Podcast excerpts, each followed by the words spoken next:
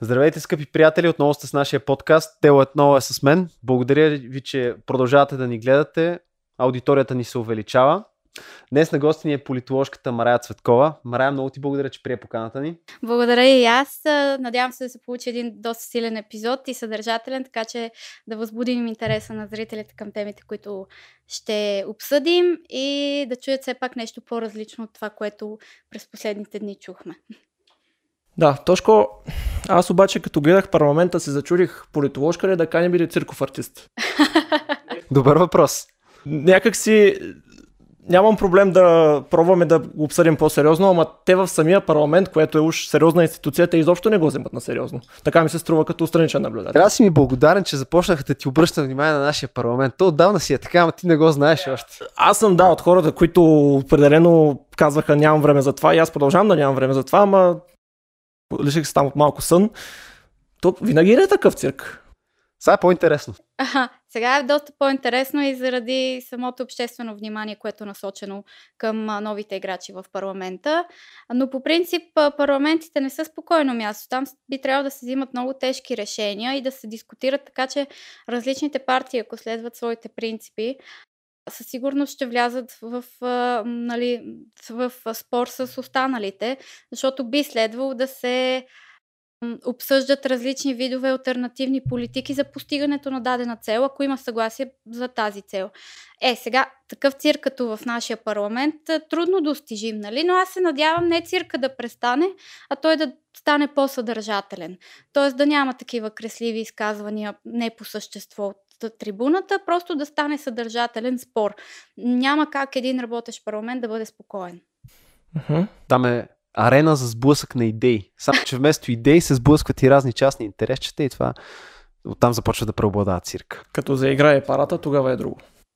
да. Абсолютно. Променя се борбата. Добре, а искате ли преди да се хвалим в парламентарния цирк да, да кажем една-две думи за бивола, които ти ми обърна внимание, че са ги подгоднили пак за пореден път.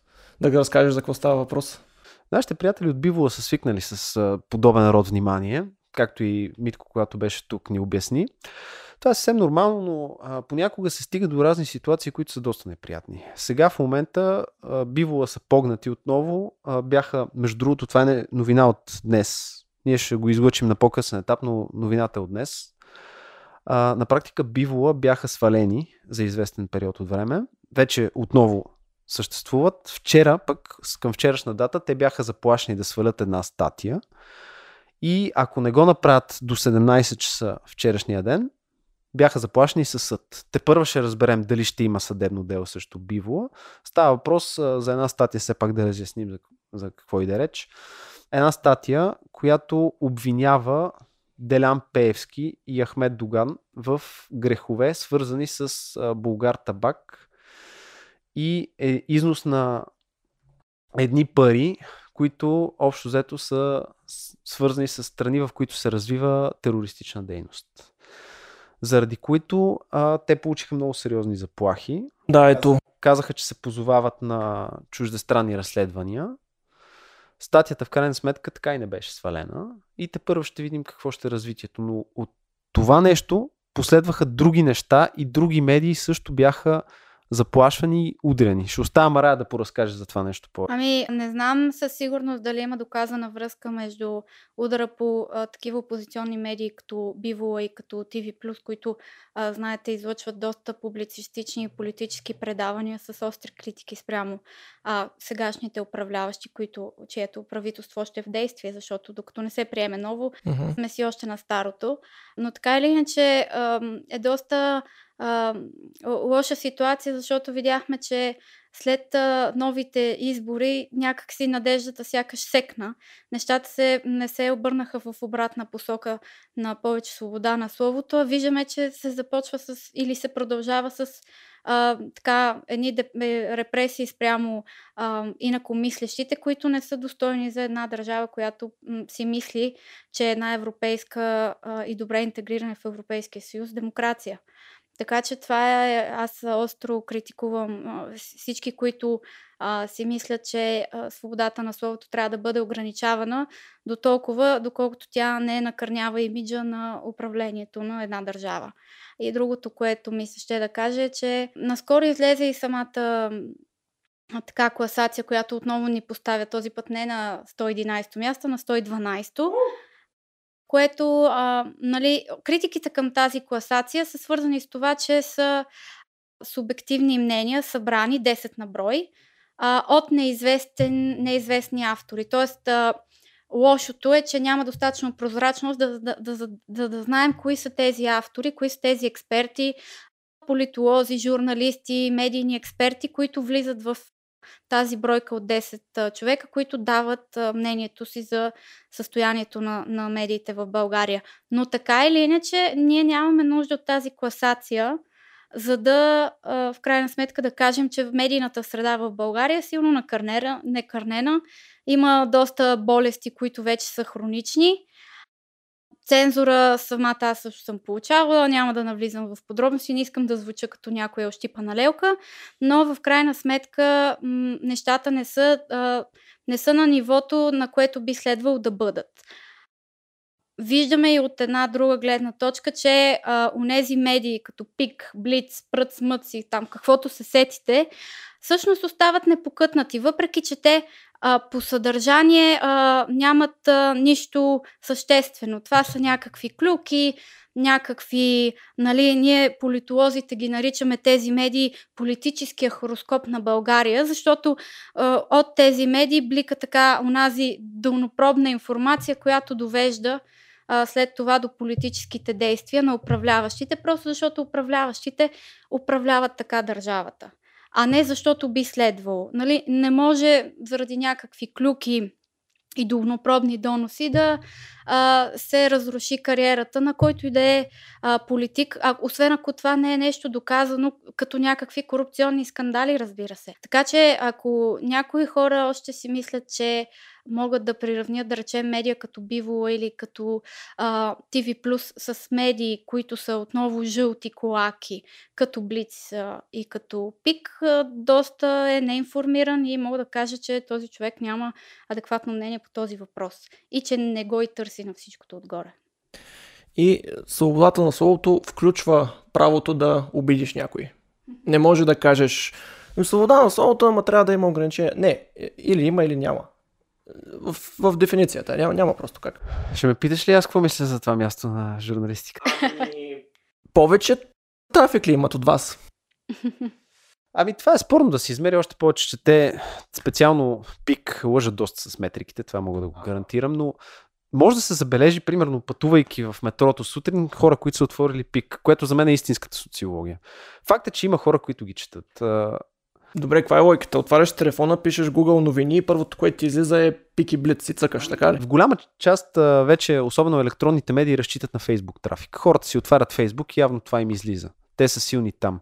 Са, конкретно за това място на България в класацията, в интерес на истината не мога да се съглася напълно с него и ще ти кажа защо. Защото там пред нас е сложна страна като Украина, в която се бият журналисти. Mm-hmm. По-често, отколкото се бият. Да. Не, защото тук не се случва. Да. Но, Случва се, но не е в такива мащаби. Да. Въпреки това обаче, целта на тази класация е да хване основните конюнктурни линии. Е, можем да кажем, че в а, доста малко държави премиера нарича журналистите мисирки, а критикуващите го във Фейсбук тулупи. А, макар, че това е свобода. Един вид но... Пак ти казвам, въпросът е дали се обиждаш. Ето, като гледах този а, Вежди Рашидов в а, парламента. Ама как така ще казвате утре? Това е непристойно. Е, защо се обиждаш тогава, като не е за теб? Или... Мога да ви разкажа нещо интересно за Вежди Рашидов. Преди време написах една статия, а, когато той беше казал тези медии как пишат. Общо взето искаше регулация върху медиите. При което аз написах директно една статия, макар че същия ден бях сам на сайта, трябваше да държа дежурство. Независимо от това, написах няколко статии за напред, пуснах да има в поток, след което се хванах да пиша коментар, защото бях изключително изнервен от неговото изказване. Статията и до сега стои на нашия сайт. Казва се, ние сме виновни за наглостта на мултаците. Още ли ще ги търпим? Като правя препратка с неговата връзка с мултигруп, И самата идея, че тези хора искат нас да ни регулират, ами това е изключително нагло. И е крайно време този модел да бъде демонтиран. Сега ще поговорим вече малко повече в същина за политическата ситуация, която доведе в крайна сметка до това място и на медиите. Mm-hmm. Добре. Рая, ти чувал съм да правиш изказване от сорта на плаващо мълцинство в парламента или мнозинство. И мнозинства също. Да. Може ли да обясниш повече за човек, който по-малко разбира на какъв принцип работи това нещо и устойчив ли е във времето? Ами, виж, смело твърдя, че през последните 10-12 години, откакто ГЕРБ е на власт, а и може би преди това в а, българската демокрация, в българския парламент се наблюдаваше така наречени от, от мен бетонирани мнозинства. Тоест, когато ти си в коалиция с мен, ти гласуваш с мен по всички въпроси ти казваш своето съгласие. И реално погледнато, у нези коалиционни партньори, които са били на ГЕРБ, те не са имали кой знае каква, а, как да кажа, каква свобода, на, кой знае каква свобода на избор върху онова, което биха могли да гласуват и на което биха могли да кажат не. В крайна сметка тези бетонирани мнозинства са така наречени гласувания анблок защото аз и ти сме се разбрали и днеска гласуваме, всичко пускаме. Тоест аз и ти не намираме някакво валидно основание аз да кажа за някое твое предложение, ми не, не е окей. Защото ние предварително сме се разбрали, че ще управляваме заедно. Това не е а, адекватно, разбира се. А, и сега този парламент има шанса да пречупи тази порочна практика чрез тези плаващи мнозинства. Какво имам предвид? Някои от Демократична България, например, ги наричат тематични. Ако а, аз а, имам определени възгледи, които се доближават по тази тема с конкретна партия, мога да работя без да ме е срам, че работя с тази партия и да искам нейната подкрепа. Ако със същата партия в друг момент, за други теми, сме диаметрално противоположни теми, няма да ми пречи да работя с другата партия. Тоест, това са едни тематични мнозинства, които са м- конструирани основно покрай приоритетите, секторните политики на държавата ни. Да речем екология, да речем социални политики. Ако дадена партия има а, и иска да наложи по-добри социални политики в България, разбира се, че би могла да си съдейства с БСП. Ако някоя партия иска да, да речем, да индустриализира България и да работи над такива мащабни проекти, ще си работи с ГЕРБ. И така нататък. Тук и влизат и темите вече с зелените, зелената сделка и изобщо зелените политики а, да речем, ДПС, която се води либерална партия, всъщност много добре е обърнала внимание и на така наречените зелени политики, защото в нейния управителен съвет, в ръководството на партията, всички заместник-председатели са с зелен ресор. Тоест, виждате как партиите се приориентират, но в тия плаващи мнозинства няма нищо грешно. Напротив, тези плаващи мнозинства считам, че могат да бъдат гарант за осъществяването на приоритетите на тези дадени партии. Защото ако аз вляза в коалиция и се бетонирам, аз няма да мога да работя по тези приоритети, които другата партия, която ми е коалиционен партньор, не желае. То звучи много логично. Какъв би бил аргумента против това нещо? Биха казали няма стабилност, не е ясно кой управлява или Слушаш ли риториката на ГЕРБ в последно време? Ако я слушаш, ще разбереш общо взето за какво става въпрос. Те вече управляват твърде дълго време и те са свикнали по този начин. Това в България се счита за стабилност. И точно поради тази причина ще започнем анализа си на политическата ситуация именно с политическа партия ГЕРБ, понеже те а, наложиха този модел да се говори за стабилност. Сега, аз не веднъж съм поставил този въпрос. Стабилност в какво обаче? Защото аз не виждам стабилност в развитието. Аз виждам по-скоро стабилност в изоставането. Когато ти си, ти непрекъснато изоставаш прямо държавата, която е пред теб, в случая Румъния, и още по-големи крачки ти изоставаш пред останалите държави, това не е развитие, това е изоставане на практика. Сега, ГЕРБ, независимо от това нещо, независимо от това изоставане економическо, което не може да бъде отречено, те говорят, че са победили. виждаме риториката на Бойко Борисов, която е ние спечелихме, ние имаме легитимация нали, да съставим правителство, защото ние сме първи. В неделя сутрин го гледах този извънреден брифинг, стои там с картата, вижте тук печелим по области и до него, кой беше той? Костадин Ангелов ли? Mm. Стои човек, мрази се живота, какво прави тук в неделя сутрин, просто стои това ще мине, скоро ще мине. Горкия, направо жалко Ами не е Горкия, в крайна сметка получи предложение за министерски пост. Така че аз не ги съжалявам хората. Той ще се жертва. Марая е много права тук. Аз не ги съжалявам хората, които се пържат на тези брифинги от дома или от болницата на Борисов. Въобще не ги съжалявам. Те получават своите облаги заради Точно. това. Така че, ако работата ти е мръсна и те е срам да стоиш до своя партиен лидер, който напрекъснато те прекъсва и, и те акцентира и сменя темите, както се случи и днес, впрочем, а, проблема си е твой. Не, не аз съм те карала да стоиш там и да се пържиш, нали, като да. а, някоя риба на сухо. Така че съзнанието на Борисов няма такова нещо, като аз не съм победил.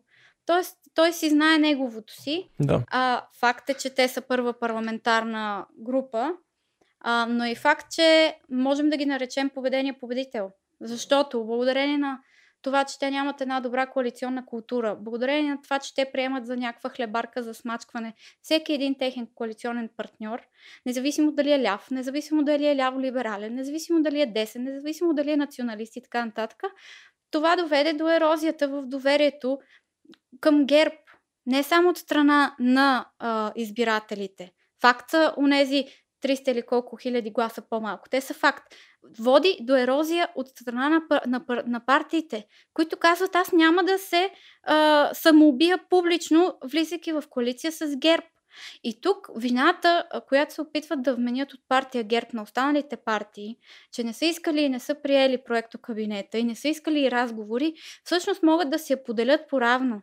Защото партия ГЕРБ беше онази, която унижаваше до дупка и продължава да го прави евентуалните свои коалиционни партньори. Имайте предвид, че ако Слави Трифонов е една енигма и още не знаем какво точно ще се случи, в момента абсолютно всички хвърляме Боб и се правиме на, а, нали, на Алена. В крайна сметка, а, Демократична България щеше да, ако беше влязла дори в разговор, щеше да получи един доста така остър вид реакция от страна на собствените си избиратели, защото ги държат изключително изкъсо.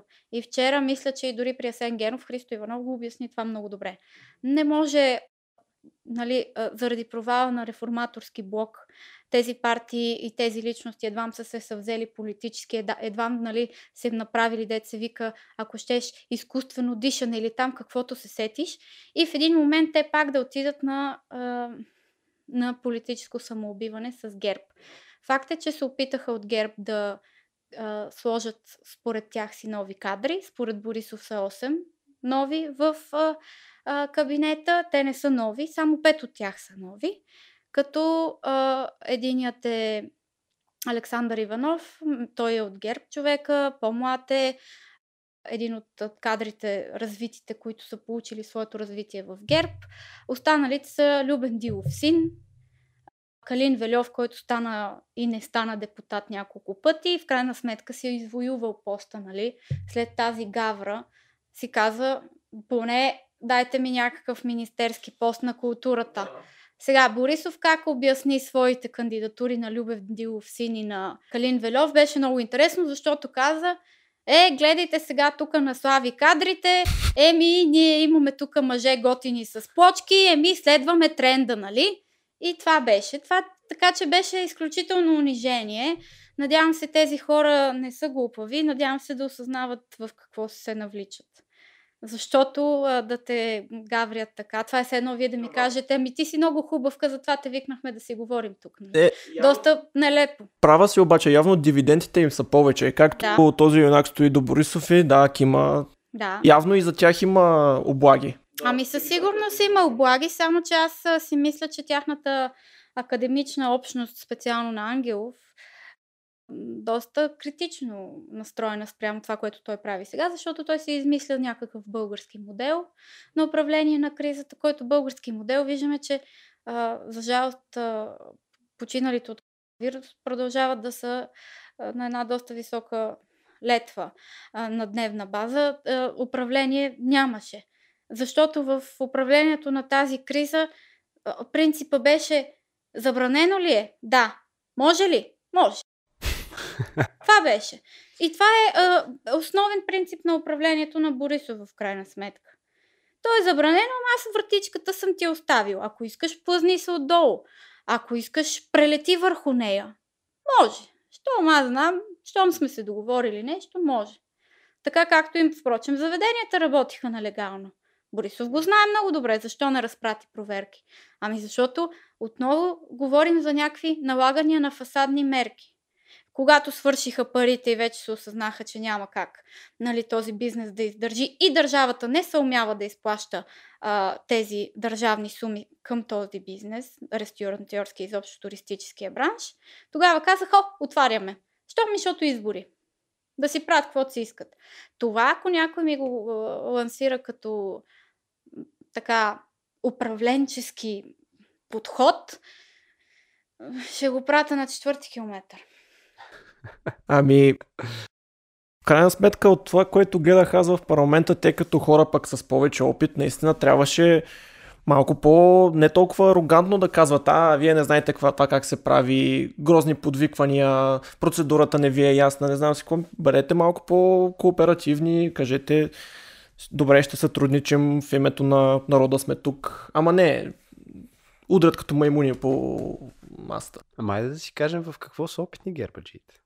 Опитни са в схемите, опитни са в освояването и присвояването на средства. В това са опитни в крайна сметка. По-интересно, добре, окей, обсъждихме модела Борисов. Мисля, че всичките сме съгласни, че те показаха за 10 години какво могат и как го правят. Да. Да се спрем тогава на така наречената енигма. А, Мара, искам да те попитам, според теб, нормално ли е това мълчание на партията на Слави Трифонов има такъв народ. В крайна сметка те чисто конституционно не са длъжни да говорят повече. В крайна сметка те винаги могат да кажат, всички говорят, ние ще бъдем по-различните. От самото начало цялата им кампания беше антисистема. Ние не ходим по медии, ние си правим само по а, нашата... Човекът честити априлското възстание като една четвърт копривщенец. Благодаря ти, Слави. Оценявам го. Идеята е, че действително неговите изказвания са в този род. Няма политически послания. Програмата им е сравнително кратка, не знам дали сте я видели. А, но интересното е, че тя е някакси пожелателно подготвителна. Струва ли ви се и на двамата, ще ви попитам, че Слави Трифонов ясно и категорично, както и Тошко Йорданов намекна от парламентарната трибуна, се готви за нови избори и сега в момента просто се опитват да променят изборен кодекс и така нататък, така че да а, създадат условия за демонтирането на модела ГЕРБ и съответно монтирането на нов модел, който е свързан с а, Слави Трифонов и неговата изгряваща сега партия. Слави е една такава енигма политическа, но той е една много добре позната личност на целия български народ. В крайна сметка от 20 плюс години го гледаме. Така че, ако някой ме пита как би определила гласуването за Слави с едно изречение, аз бих го казала рискуване на сигурно. Защото Слави е точно рискуване на сигурно. Рискуваш политически, но ти знаеш, че този човек ти го познаваш. Той ти говори за някакви политически тези посредством всичките тези предавания, които е имал в ефирно време. Направи си собствената си телевизия. Така че Слави е политически непознат, но обществено познат. И тук е енигмата. Какъв ще бъде Слави като политик? За мен нещата ще се разделят и хората, които гласуваха инстинктивно за Слави, за да бъде нещо ново, ще трябва да си дадат сметка, че образа политически на Слави ще бъде различен от това, което сме виждали по екрана. И в този ред на мисли може и да получат разочарование. Може пък Слави да изненада чрез държанието си, дори тези, които като мен сме били скептично настроени. Мълчанието, което ти каза добре, че то е не е конституционно изискуемо към този момент, но а, в крайна сметка управлението на една държава не се свежда само до конституционни норми. Има и обществен интерес. Има належащо, належаща нужда за обяснение от страна на хората, които са гласували доверие на Слави и от страна на всеки, който поне малко се интересува от съдбините на България. Така че ако Слави с това мълчание си мисли, че създава един приятен съспенс, както обича да прави в своето шоу, в момента този съспенс е напрежение и не, не е приятен. Не защото ние, политолозите, анализаторите, се а, бъхтим какво точно ще се случи, най-малкият проблем сме ние. Въпросът е, че държи в съспенс управлението на цялата тази държава. Това, че Тошко Йорданов а, намира все пак време да изказва някакви подигравателни критики, които правят и от другите партии, нали? Тук да. не го оправдавам по никакъв начин. Щом имаш време да говориш глупости, това въжи и за Борисов. Значи имаш време и да говориш по същество. И, и тук не ги оправдавам с, с това държание и мълчанието, защото пък и те, през тези дни и президента каза, когато му връчиха отново от ГЕРБ, му върнаха мандата, и президентът каза, аз ще дам някакво време за размисъл на а, втората политическа сила, има такъв народ. И се надявам то да бъде оползотворено по същество, т.е. да има някакви преговори. Колко ще бави президента, не се знае. Може и в понеделник да каже, връчвам ви мандата. Кой ще го приеме? По процедура би следвало да го приеме унази личност, която е, м- която е предложена за министър-председател. В тази конфигурация, примерно, беше Даниел Митов плюс Десислава Танасова, която получи лично писмо от Радев и тя да се яви. Така че ще бъде доста интересно, за да видим това говорене за предсрочни избори, а, от една страна има хора, които казват по-добре предсрочни, за да се знае и да се направят нещата, ГЕРБ да загуби още гласове или пък БСП да си вдигне резултата и така нататък. Тоест да има някакво преконфигуриране на цялата обстановка. Други, като мен, са малко по-скептични настроени спрямо тези нови избори, защото възможността онези, които не се интересуват толкова от политика, отново да гласуват доверие на Борисов и да кажат, ние ви дадохме тук две-три седмици, вие нищо не, ви, нищо не, нали, не избрахте, нищо не направихте, карахте се там и ще си бетонираме пак Бойко Борисов, е голяма. И то не е само Бойко Борисов, говоря за ГЕРБ. Нали? Аз, за мен ГЕРБ и Бойко Борисов към този момент не могат да бъдат разделени. И според мен, примерно, налагането на а, една кандидатура като тази на Даниел Митов е външна намеса в партия ГЕРБ. Защото до последно най-видните фигури, така наречените остриета, колко са остри, колко са тъпи, не е ясно, нали? Има конкретни личности, които са адекватни, има такива, които въобще не стават за нито за публично договорене, нито за правене на политика, но а, до последно всички казваха Бойко Борисов. Аз вярвам само на този човек. И вие трябва да вярвате само на този човек. И даваха до последно интервюта, дори самия Даниел Митов, ако не се лъжа, беше казал лидерът на най-голямата партия, която получи най-голям брой гласове, следва той да бъде министър-председател. Тоест, това Даниел Митов беше една външна намеса, естествено от САЩ, защото Даниел Митов няма как да е свързан с, с Руската федерация, тъй като той има едно евроатлантическо, евроатлантическа насоченост. Така че м- ми се струва, че тези избори изиграха а, една много съществена роля. Объркаха картите на всички играчи. Объркаха ги. А, и на САЩ, и на Русия, на Руската федерация, която в лицето на БСП получи по-малко гласове. Новата партия на онзи, как се казваше, Александър Малинов, която си директно си каза, ние сме проруски, ние ще работим за руските интереси в България, не получи почти никакви гласове. Патриотичните формации, които са заявявали едно такова благо отношение към Руската федерация под формата на приятелски съседски отношения, нали? също не, вля, не влязоха. И сметките не излизат. Не излизат, според мен, и сметките на ДПС, която ДПС винаги е била склонна да а, подбутне а, и да помогне или ГЕРБ, или БСП. Играла е ролята на балансьор, но в момента, в който а, всички останали формации гласно заявяват, че ние няма да правим коалиция с партиите на статуквото. БСП трябва да си така разбърка картите и да види коя от тези сили би могла да склони към а, една евентуална тяхна подкрепа. Тази сила, разбира се, би могла да бъде а, има такъв народ. И това е моето опасение спрямо, спрямо неопитността на и новото в, в този парламент, че експертизата, която е добра на, БС, на ДПС, политиките, които са им добре структурирани, това, че те знаят как да работят, има много по-голяма цена. И ако получат подкрепа останалите партии от ДПС, те ще я платят в една неформална обстановка. И това ми е абсолютно ясно и на всеки, който коментира, без да си криви много душата, състоянието на политиката в България. Така че тази подкрепа, макар и не е гласна, или пък гласна с няколко 2, 3, 4, 5 депутатски места, които биха могли да отдадат на една новосформирала се коалиция, ще им струва прескъпо на всички останали. Но това, са, това е конфигурацията в парламента към този момент. Тоест, в един момент се налага тези хора да вземат да си вършат работата.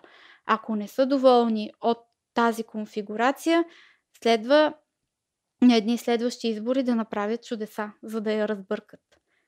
И да се гарантира а, абсолютно нормалното провеждане на изборите. Друг е въпросът, че повечето българи не обичат да действат много често. Тоест, те казаха, примерно, хайде сега ще изляза да гласувам, въпреки, че много анализатори казаха, ми не, то много ще е ниска избирателната активност. Аз тогава им казах, хора няма да е толкова ниска, защото общественото напрежение се е натрупало и то трябва да получи някакъв израз. По-добре да е израз на глас, отколкото да има някакви размирици и да се повтарят такива протести и прочие, нали. Получи някакъв израз, но си знаем, че българина не е особено политически активен. В голямата си част. А, и ние много често се бетонираме и се слагаме в един балон тук, нали, в София, на активните хора, на тези, които виждат в властта отблизо, но в по-малките селца вота не е нещо толкова определящо, освен ако не говорим за купен и контролиран вод, който определя съдбините им по една проста причина. Тия хора са длъжни да си изкарват прехраната по някакъв начин. И тази прехрана не се свежда до купувам, давам ти 50 лева за глас, а до това те да могат да работят в, да речем, единствения завод в някое селце. Да. Мария спомена няколко много интересни неща, едното от които е, че Даниел Митов е външно наложен. А, ние си говорихме с а, доцент Вацев в предния разговор за това, че ще се търси някакъв компромисен вариант, който да бъде яростно антируски настроен. Мисля, че Даниел Митов прекрасно се вписва в тази конфигурация. Говорейки, впрочем, за новите партии, трябва обаче да обърнем внимание и на по-старите системни партии. Да. В случая много интересно място намира БСП. БСП направи един изключително слаб резултат а, на база на цялостното си представяне и на база и на социологическите очаквания, в крайна сметка. Очакваше се БСП да е втора сила според социолозите, но в крайна сметка беше трета. А, ти спомена, че Рус, Русия е приближена до БСП, но и тук не мога напълно да се съглася, защото в БСП има две противостоящи си крила. Едното крило на БСП наистина е проруско, но другото е по-скоро евроатлантическо. И за това тук искам да те попитам как ти се струва този резултат на БСП според теб дължи се на чисто демографското застаряване на по-голямата част от избирателите, на факта, че не намериха път към младите хора, или по-скоро е на техните послания, които изглежда са недостатъчно разбираеми, недобре поднесени, да речем, или на някакви други причини ти отдаваш слабим резултат? Ами те са много фактори. Основният фактор, който се наблюдава е, че БСП така и не можа да реши дали тя ще е една социалистическа комунистическа партия, т.е. ретро-руските играчи, ретро-проруските играчи, или ще бъде една модерна социал-демократическа партия. И тези две крила в, са в абсолютно противоречие помежду си, но противоборствата в партията на личност на основа също изиграха много голяма, много голяма роля, защото Корнелия Нинова беше под един много силен вътрешен натиск от самата партия, казвайки основните критики към нея беше, че тя превръща БСП в една лидерска партия, че тя иска да играе с Борисов. Видяхме, че до този момент отказва, категорично отказва. А, и а, нейните обвинения пък са, че в БСП има хора на ГЕРБ. Пък, да речем, Татяна Дончева казва, че навсякъде има по един-двама, които във всяка партия има хора, които са от ГЕРБ и които работят за интересите на тази партия.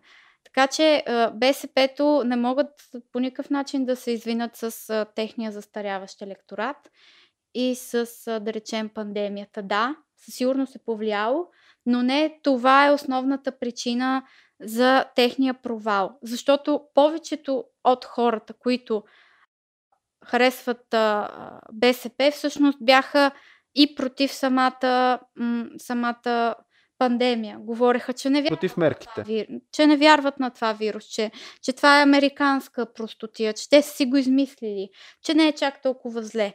И а, нали, те, тези кръгове около БСП нали, не харесваха, да речем, Мутавчийски, харесваха Мангаров.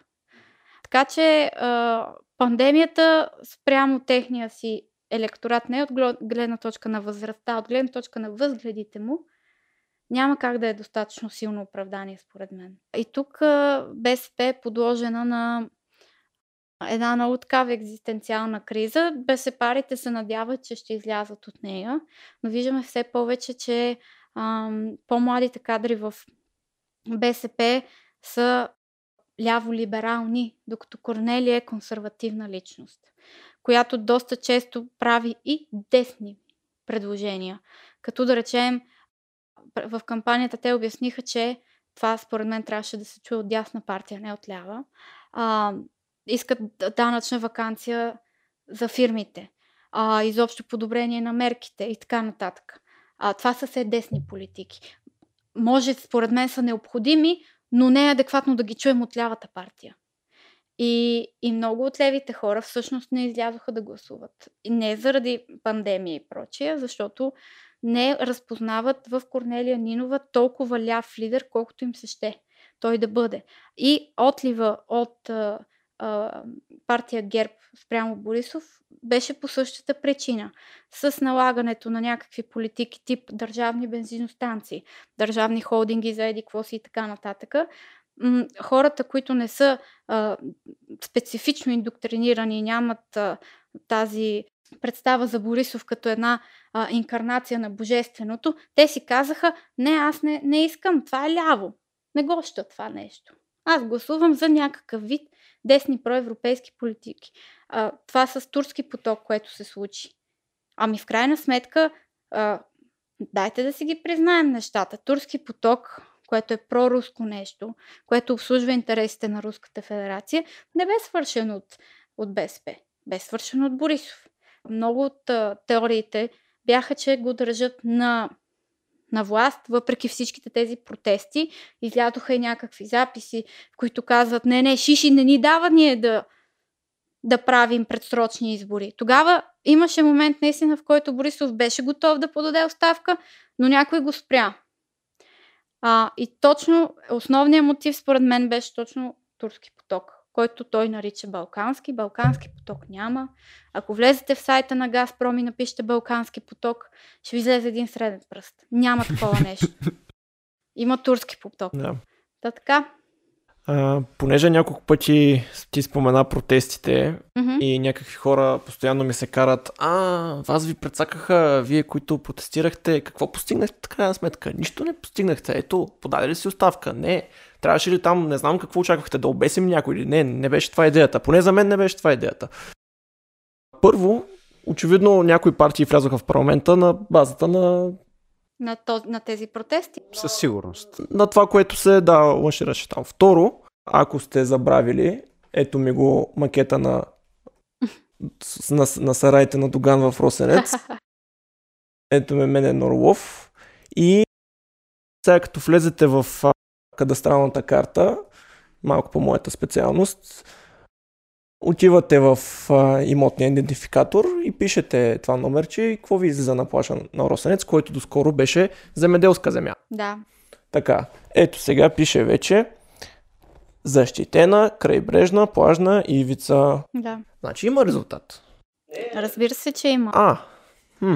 Има резултат, да. Между другото, това е много интересно, че ти вкара казуса Росенец. За мен казуса Росенец е в основата на много високия резултат за техните възможности на демократична България. Mm-hmm. Може би да.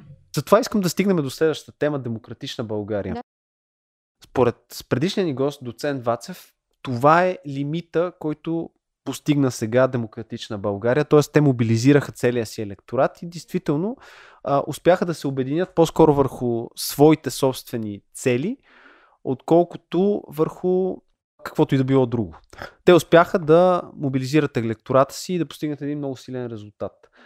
Смяташ ли, че а, така наречената градска десница, както някои ги наричат суросоидите, Някои. така, а, биха могли да постигнат а, по-висок резултат или според теб това е техния лимит и какво очакваш да е тяхното политическо поведение от тук нататък?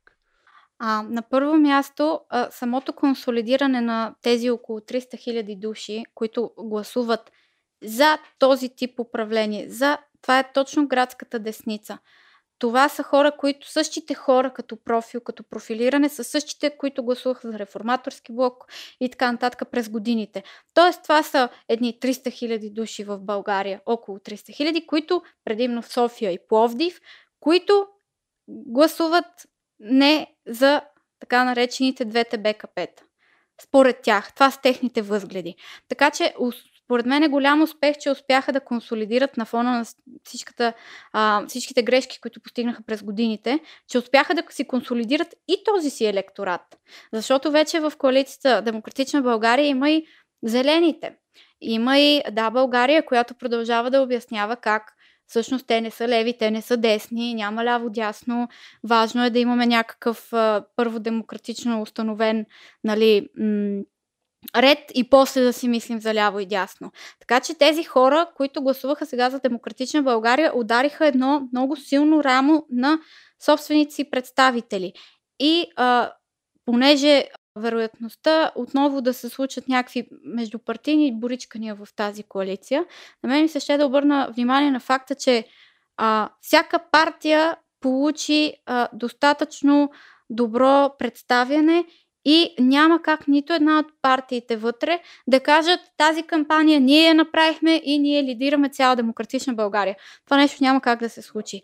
На пръв поглед, да, Христо Иванов си направи много добра кампания, но хората, които са от ДСБ а, и са така наречените стари кучета, както аз им викам, те удариха зверско рамо. Без това рамо на ДСБ, на техните твърди електорати, които с кърцана на зъби отново отидоха да гласуват, нали?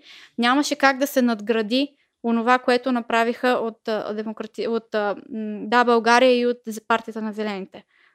Защото а, кампанията се конструира на твърд електорат. Така че тук успяха. Въпросът е сега дали има този лимит. Дали тези техни политики, дали този профил на избирател, който имат, е техния лимит. Според мен, към този момент има този лимит. Тоест, те не могат да изведнъж, да речем, да станат 20%. Но през управленията, ако тази демократична България се а, консолидира като нещо истинно, като хора, които наистина добре работят. Защото тук вече в последните управления виждаме, че те дори не работят. Не, не работят като хората. Ако те успеят да възбудят в избирателите онова човешко усещане, че този човек е искрен и че то, тези хора там наистина, деца вика, не спират а, да измислят нови варианти и да следят обстановката и го правят от сърце, дори на човешко равнище, те ще могат да надгра... надграждат върху този си твърд електорат. И се надявам да успяват, защото а, от всичките така, нови формации, те имат най, така, най-стабилна ето, стабилна програма и а, във времето са доказали своите възгледи. Тоест, това нещо, за жалост, го няма да речем при изправи се мутри вън. Те са по-хаотични, като нещо ново, което се е сформирало малко преди, може би след протестите, като нещо, което се е дооформило около протестите и нямат тази, тази нагласа, тази имиджова а, нали, осанка на нещо, което е спокойно, което иска да променя нещата и е достатъчно стабилно. за да го свърши това нещо. Може би с времето ще се консолидират. Виждаме как Татяна Дончева нали, дърпа конците и на Хаджигенов и на Мая. Казват хора, малко по-така, аз съм опитна, тук ще си затваряте устата, звучите небалансирано и така нататък. Така че се наблюдават опити. И ако сега се стигне до някакви предсрочни избори, вероятността, примерно, изправи се отривън да отпадне. Защото показаха едно такова м- м- крещящо поведение и продължават да го показват, а, а вече са в парламента. И е много сложно да обясниш на такъв тип електорат как тези акции, как а, м- това показване с лайфове нон-стоп, всъщност върши работа в предкампанийно време. Нали не си представяте, да речем Христо Иванов или Иво Мирчев или Хаджи Генов или Бабикян да ми пускат лайфчета нали, за някакви си техни акции и глупости вътре в парламента. Това е несериозно. Тоест, трябва да си превъзпитат електоратите и да им кажат ние сме по-тихи, но продължаваме да изпълняваме и работим по това, което ви обещахме. Тоест тази публичност трябва да се смали, ама не да изчезне, а просто да се изпълни със съдържание.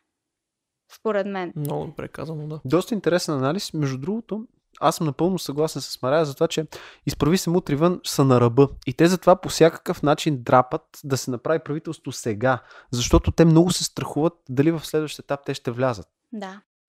И а, прави ми впечатление, че действително а, Хаджи Генов той идва при нас на интервю в Актуално и той каза следното нещо. А, нашата коалиция приключи с влизането в парламента. Тоест, от тук нататък нашата идея беше да влезем и от тук нататък всеки дет се казва за себе си. Mm-hmm. Нормално избирателите за втори път трудно да се доверят на такъв модел на мислене и на управление.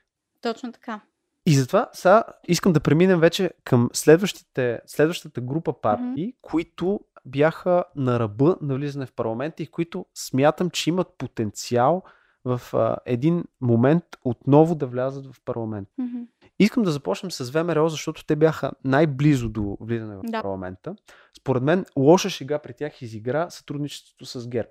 Разбира се. На нашия разговор спомена, че всеки един коалиционен партньор на практика е бил изяден от ГЕРБ. Да.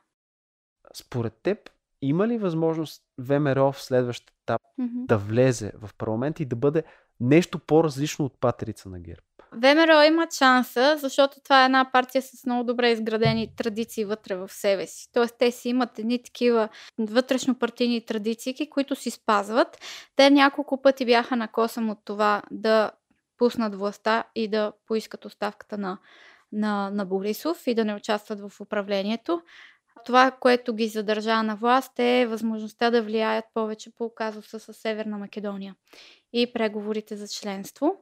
Но ам, сега като излязоха и по-скоро не влязоха отново в парламента, ще имат няколко време да се оттърсят от, от онзи вирус, който ГЕРБ им вкара в кръвчицата общо взето и ще могат да преценят а, по какъв начин те а, да се явят на сцената отново. Защото първо те нямат някакви лидерски противоречия вътре под противоборства. Тоест, имат си Красимир Каракачанов, абсолютен бетон, там няма скоро кой да го махне, нямат такива проблеми, каквито имат БСП-то и ГЕРБ дори. Нали? Няма оспорване на лидерството в ВМРО. И другото, което е, че другите формации, които са път, така наречените патриотични формации, тотално се издъниха. Сега, дори за човек, който има националистически възгледи, Валери Симеонов и Волен Сидоров са неприемливи кандидати и са олицетворение на някакви карикатури, нали, ходещи мемета в парламента. Това, това се случи и това е факт. Тук трябва да бъдем обективни. Така че ВМРО може да консолидира, около себе си онзи националистически. Не казвам патриотически, защото за мен всяка една българска партия трябва да бъде патриотична. Казвам националистически вод.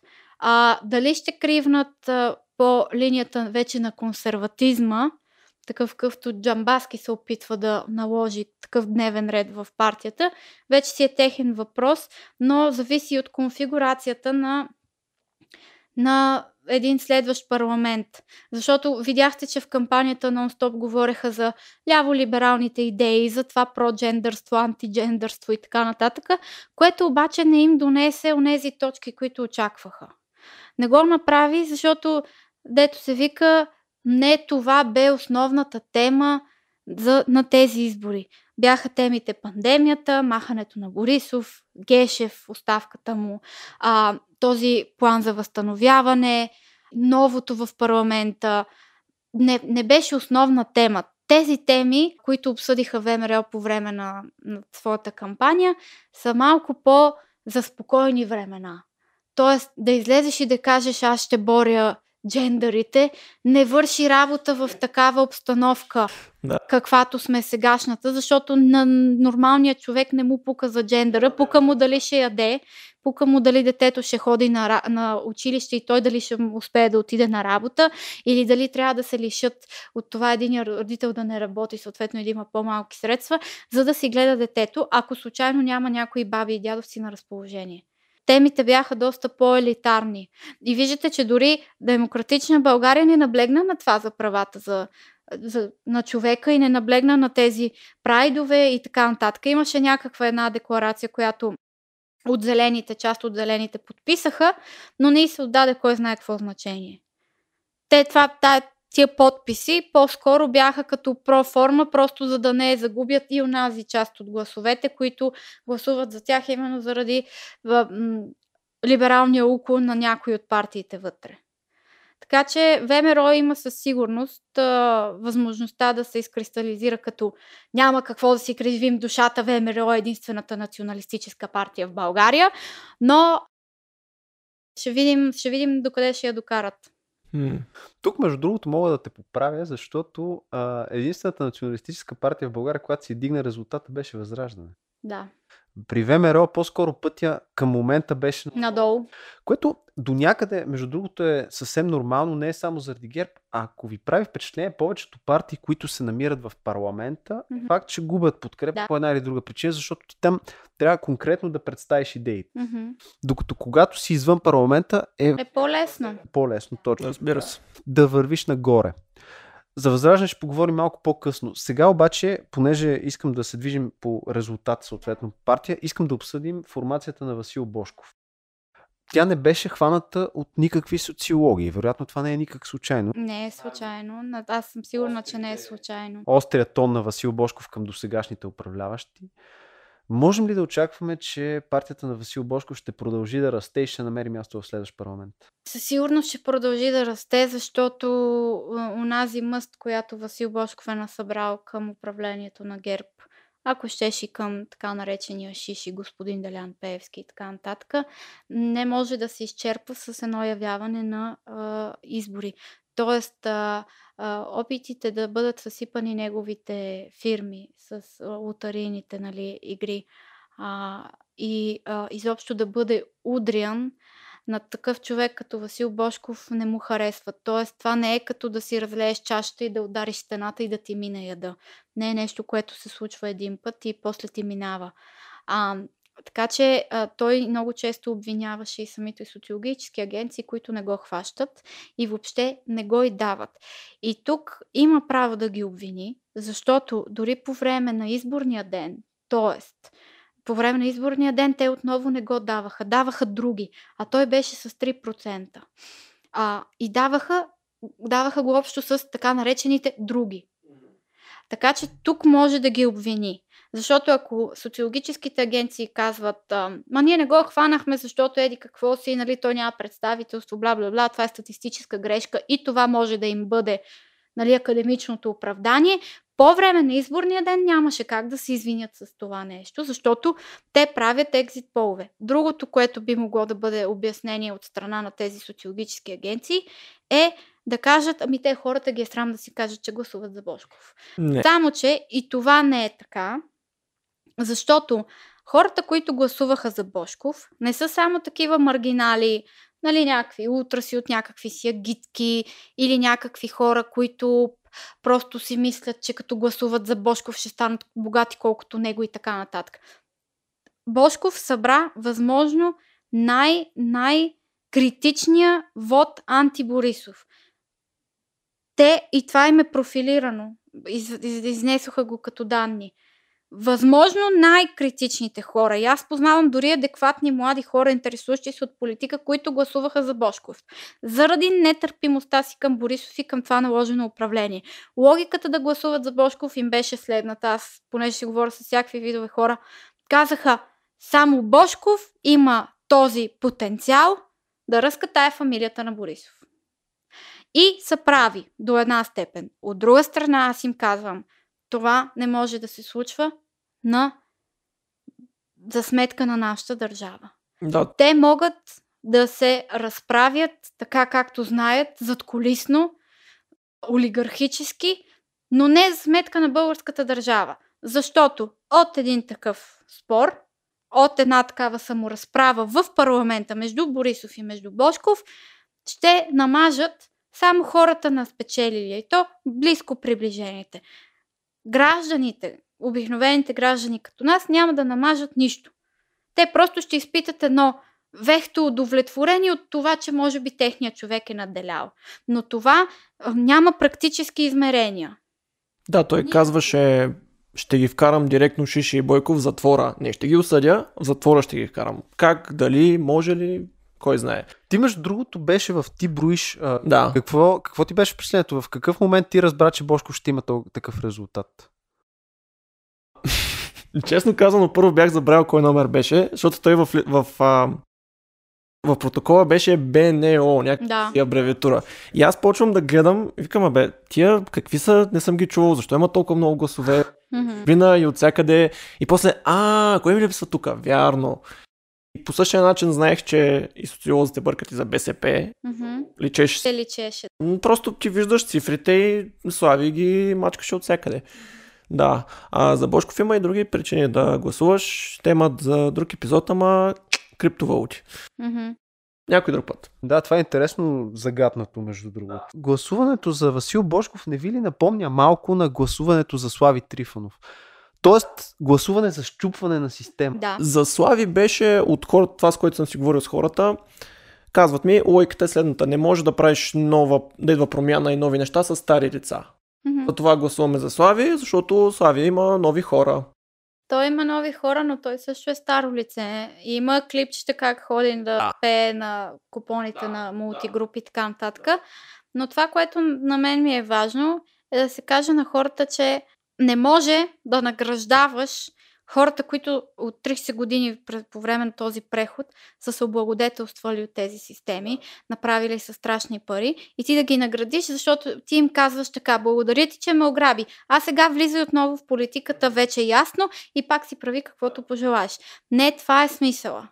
Защото един човек, който се облагодетелствал през всичките тези години и няма като Бошков, няма една голяма сделка, без която да не е имал пръстой. Няма една голяма промяна, от която този човек с целия си къл и потенциал, който има, да не е изкарал баснословни суми. Даже той в едното си интервю каза, бехаха, бойчето е, нали, той е бедняк, нещо такова изтепи. Да. Нали? Да. И а, това с криптовалутите, нали, те го попитаха как така си спасихте нали, средствата и той каза ми инвестирах ги в криптовалути, защото едва ли не, и тук беше прав, нашите са налогови. да. И то си е факт, нали? То не трябва да звучи аналогов като обида. Въпросът е, че когато един Томислав Дончев изкар, изхарчи 2 милиарда за електронно е, управление, което не работи по никакъв начин, защото в институциите няма връзка между самите гишета. Нали, Леля Гинка от гише А няма връзка с Димитричка от гише Д и ти трябва да се разправяш с тях двете. Какво ти е електронно гласуване и какви 5 лева? Google Drive, дето беше отворен. Същото. Не, за, можеше да се редактира и пишеха хората глупости. Еми, те няма какво друго да пишат, защото това е смешно. Да. Да представиш толкова важен документ, какъвто е плана за възстановяване в такъв формат и да го качиш, макар и по погрешка. Самото съхранение на такъв документ в този формат е смешно. Това е все едно да, да си качваш някакви снимки и прочие и да ги запазваш в Paint формат или нещо такова, разбираш, то е смешно, то е аналогово. И поради тази причина много хора си позволиха. Аз тогава нямах възможност, не че щях да го направя, но нямах въз... не можах да реагирам веднага и го махнаха след това. И много хора си позволиха да си правят гавра с това. То си е за гавра. То си е за гавра, да. До някаква степен. Иначе това, което ти казваш за Слави и за миналото му, ми Да. прави впечатление, че като го питат такива въпроси, а ти там преди си бил приятел с Еди кой си, а ти ти. А, казва човека винаги лично е, това е минало. Аз като човек с по-индивидуалистични възгледи, Да. съчувствам му, човек е има право на личен живот до момента, в който станеш народен представител. Точно така. До този момент, да, ти имаш право на личен живот. В момента, в който казваш, аз представлявам тази група хора, Мгм.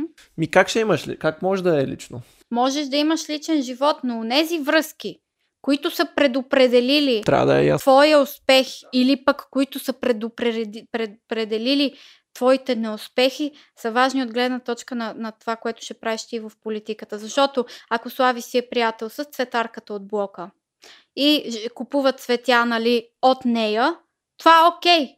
Мен не ме вълнува като гражданин и като политолог. Но ако Слави Трифонов е правил някакви сделки или е ходил по купони на мултигруп и прочие, на мен ми е важно, защото знам, че тези структури работят като една втора паралелна държава. Или са работили. Тоест, а, границата между това, а, между личното пространство е именно това. Кои са нещата, които влияят твоите политически нагласи и решения? Защото, примерно, на мен като гражданин не ме интересува Бойко Борисов с коя спи. Но, когато той самия казва, президентът ми праща някакви жени, тогава ме интересува, защото това означава, че има теч на данни. И аз се питам, легитимно се питам, а кой друг президент е пращал жени на Бойко Борисов? Добър въпрос. Нали? Общо взето да живее държавната сигурност и държавните тайни. Ако достъпа до българската държава се свежда до кревата на Бойко Борисов, това ми е проблем. Аз иначе не бих се ровила в неговия личен живот. Но когато имаш такова синкретично мислене, какъвто Бойко Борисов и от партия ГЕРБ имат, тогава нещата се смесват и не могат да си позволят да квичит толкова на тия теми. Да, недостойно е, че някой е снимала там. Още по-недостойно е, че всеки явно има достъп до тази спалня. Не от гледна точка на сексуалните предпочитания на Борисов, от гледна точка на информацията, която този човек притежава. Защото това е най-скъпото оръжие в днешни дни. Информацията, това е най-скъпата стока. И както някои хора казват, парите са съвършено ликвидно средство. Информацията също е съвършено ликвидно средство и тя струва много пари. Мрая, знаеш ли между другото какво е държавна тайна в България? Какво? Когато попиташ какви джипове се карат от определени държавни учреждения, когато те са свързани с, да речем, държавна сигурност, след това вече е държавна тайна. Как, как се харчат нашите пари, това е държавна тайна. Това е държавна тайна, да. Но да се явя, все пак аз адвокат на дявола, Добре. Слави Трифонов не мога да отрека това, че той не отрича тези връзки. Да. Защото има други български политици, които а, хващат ги на кълъп и те отново отричат такива връзки. Слави Трифонов, поне това можем да го кажем, че е достатъчно мъжкар да ги признае. Да, имах такива връзки. Няма много голямо желание да говоря за тях. Той като цяло няма желание да говори. Поне това казвам. Имах. ги. Има един авариен бутон, лично е, бум, натиска го и Да, да. алармата пищи и разговора приключва. Сега, искам да обсъдим още една партия, която също има потенциал за влизане, защото си вдигна резултат спрямо предните избори. Това е Възраждане. Мгм. Там е много интересен казус, защото а, Възраждане непрекъснато е обвинявана от а, различни национални медии, Мгм. или такива, които претендират за национални, че изключително проруска и едва ли не се опитват да вменят зависимост. Да. Интересното в случая обаче е, че а, аз следя доста отдавна политическата дейност на Костадин Костадинов и на партията. В интерес на истината, аз а, в нея съм виждал, честно казано, по-скоро откровено български, отколкото някакви проруски позиции. Малвата тръгна от там, че а, пост на Костадин Костадинов беше цитиран от страницата на руското посолство. Да. Интересното е, че а, всеки, който поне малко се е занимавал с а, национална сигурност и подобни неща, знае, че ако ти си агент на определена държава, със сигурност а, тя няма да те използва по такъв начин да си позволи да те цитира. Да. За мен това беше цялата, а, цялото сбъркано мислене. Както и когато бяха погнали Малинов от движение Русофили. Мгм. Някакси не ми се струва реално, защото сега темата за руските шпиони отново е много актуална, не ми се струва реално ти да сложиш за шпионин човек, който е на отявлено руска позиция Да. и я защитава в обществото. Мгм. По-логично е, ако говорим за шпиони, ти да сложиш шпионин в някоя изцяло проамериканска, да речем, медия или нещо такова, защото той оттам може да извлече необходимата информация. Да. Другото интересно нещо, а, което използват също тази партия, е разследването на господин Васил Иванов, на който аз признавам си не съм голям фен, макар че ми е колега, защото съм го хващал в разни разследвания, които не изглеждат а, добре от чисто журналистическа гледна точка. Не изглеждат издържани. Това го казвам като професионалист. Да. И прави ми впечатление, че в това а, тогава интервю плюс разследване имаше някои моменти, които не бяха извадени като хората. За първи път отваряме тази тема, но беше интересно, че за Възраждане бяха казали, че те са обещали съответно да върнат субсидията, което наистина беше така, но условието за връщане на субсидията беше влизане в парламент. А те не влязоха в парламент. Да. Сиреч, те наистина дариха част от тази субсидия. Споменам го сега, защото при разговор с Костадинов говорихме за история Да, да. и не стана въпрос за това. Тази, част от тази субсидия наистина бе- беше дарена и това може да се публи, провери публично. Друга част беше използвана за политическа и медийна дейност. Марая, какво е твоето мнение, говорейки за националистически вод? Казахме за спада на доверието към Валери Симеонов, към Волен Сидоров. Аз бих причислил в това число и към Веселин Марешки, Да. който също беше част от парламента, но също като пат. Ми виж, Веселин Марешки не мога да го включа в националистическите патриотични формации. Просто той се прихленчи към ВМРО заради и самата и присъда, която а, го нали, дебнеше над него. Над, не, не към ВМРО, извинявам се, а към а, Валери Симеонов. Лери Симеонов и НФСБ. Той се прихленчи там. Това беше нещо в последния момент, което решиха. А, само и само, нали, да, за да влязат в а, парламента. И това, което се случи е, че тяхната кампания беше най-скъпоплатената на а, Воля и НФСБ. А, така че Маришки въобще не го слагам в а, тези националистически формации. Той, той не е такъв. Просто тук интереса личния му надделя. Но а, относно Костадин Костадинов, той а, сам говори е, проруски. А, това, което беше обещал с връщането на субсидията, е принципен въпрос. Тоест, ти ако кажеш аз влизам в парламента и съм против субсидиите, като си извън парламента, защо да искаш субсидиите? Разбираш и въпросът е принципен. Парламента могат да те чуят, а когато си извън парламента и не харчиш пари за медии, съответно нямаш пари от субсидия, Да. тогава просто няма. Нямаш чуваемост. Да. Тоест, въпросът ми, ако някой ден имам възможността да го задам на, на Костадин Костадинов, в крайна сметка намерихте ли смисъла в тези субсидии? Защото той ги е оползотворил, надявам се, и по а, същество. Тоест, той ги е оползотворил за целите на партийната дейност. Тоест, той се е възползвал и ги е намерил за удобни. Ето и сега с Слави парт... субсидията да станала един лев. Ми не е окей това да се случи.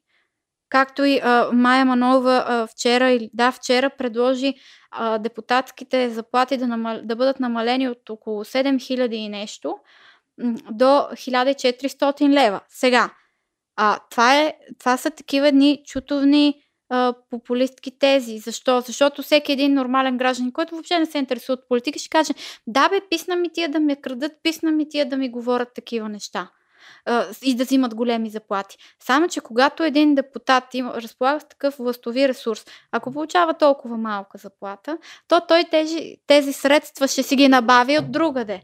Тоест до, до една степен премерената висока заплата, която е много над средната, се води, че би следвало да бъде гарант за независимостта на този партиен човек, този народен представител, който представлява партията. Субсидията от един лев отново тласка партиите в големи и задължителни вече зависимости спрямо бизнеса. И, и това са неща, които трябва да се говорят.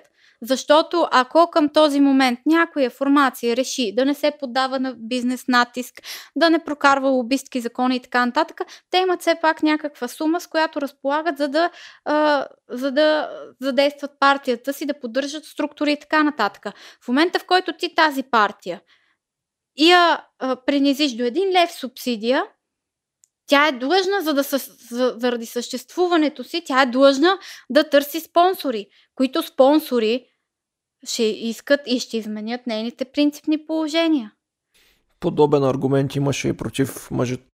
мажоритарния вод. Да. Местна мутра си купува 6000 преференции и си вкарва човека. Точно така, за мен а, мажоритарният елемент в българската а, избирателна система е преференцията, която преференция на последните избори се видя, че работи добре ти подкрепяш дадената коалиция или партия и си избираш точно този кандидат, който на теб ти харесва. Сега, подредбата на листите вече си е партийна дейност. Ти можеш а, да харесваш човека, който е сложен на последно място. Какво ти пука, че той е на последно място? И а, нали, идеята е не да мислиш да гласуваш за този, който спечели, а за този, който мислиш, че ще е най-достоен. Защото повечето хора, които гласуваха за ГЕРБ, те ти е отливи от гласове, това са хора, които искат да гласуват за спечелилите. Просто не искат да са лузарите, чиято партия всеки път из, изостава и не влиза или пък е накосан. Тоест една такава мини победа вътрешна.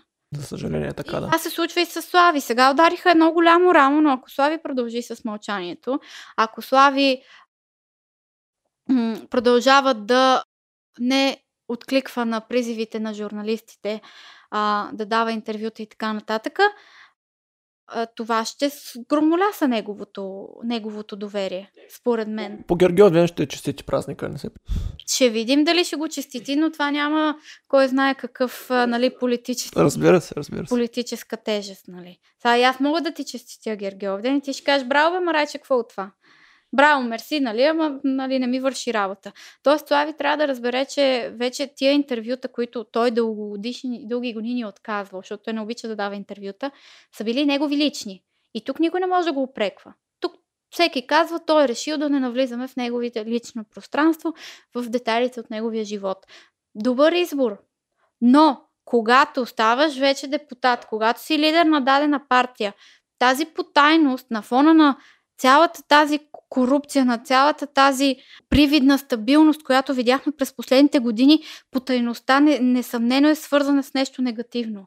Несъмнено е свързано с а, ДПС, несъмнено е свързано с някакви задколисни договорки. Ако щеш, има и хора, които продължават да си мислят а, Русия, тук САЩ, после рептилите, после извънземните. Разбираш, всякакви такива неща.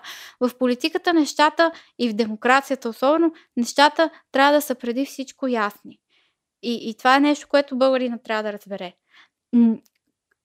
Демокрацията изисква постоянен контрол.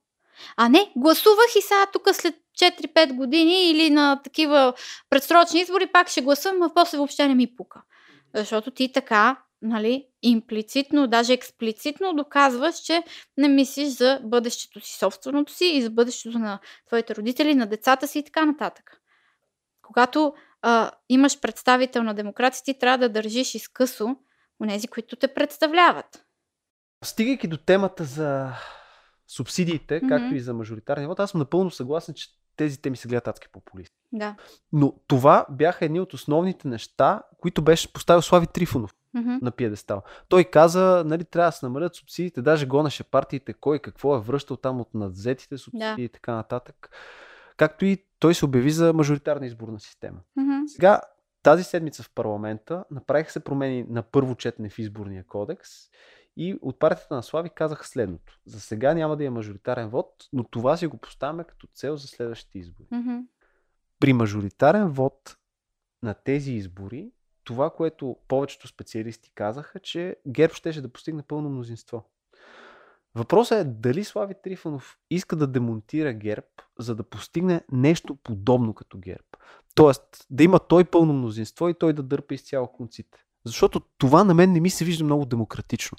Честно казвам, аз предпочитам да има повече партии, все пак нали, да могат да се споразумеят, но да има повече партии, както ти каза, някакви плаващи мнозинства по стратегически важни за България цели, отколкото това нещо.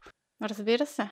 Другото за субсидиите също съм абсолютно съгласен. Ако няма субсидия, добре, нека да се намали, да речем, на 4-5 лева, примерно.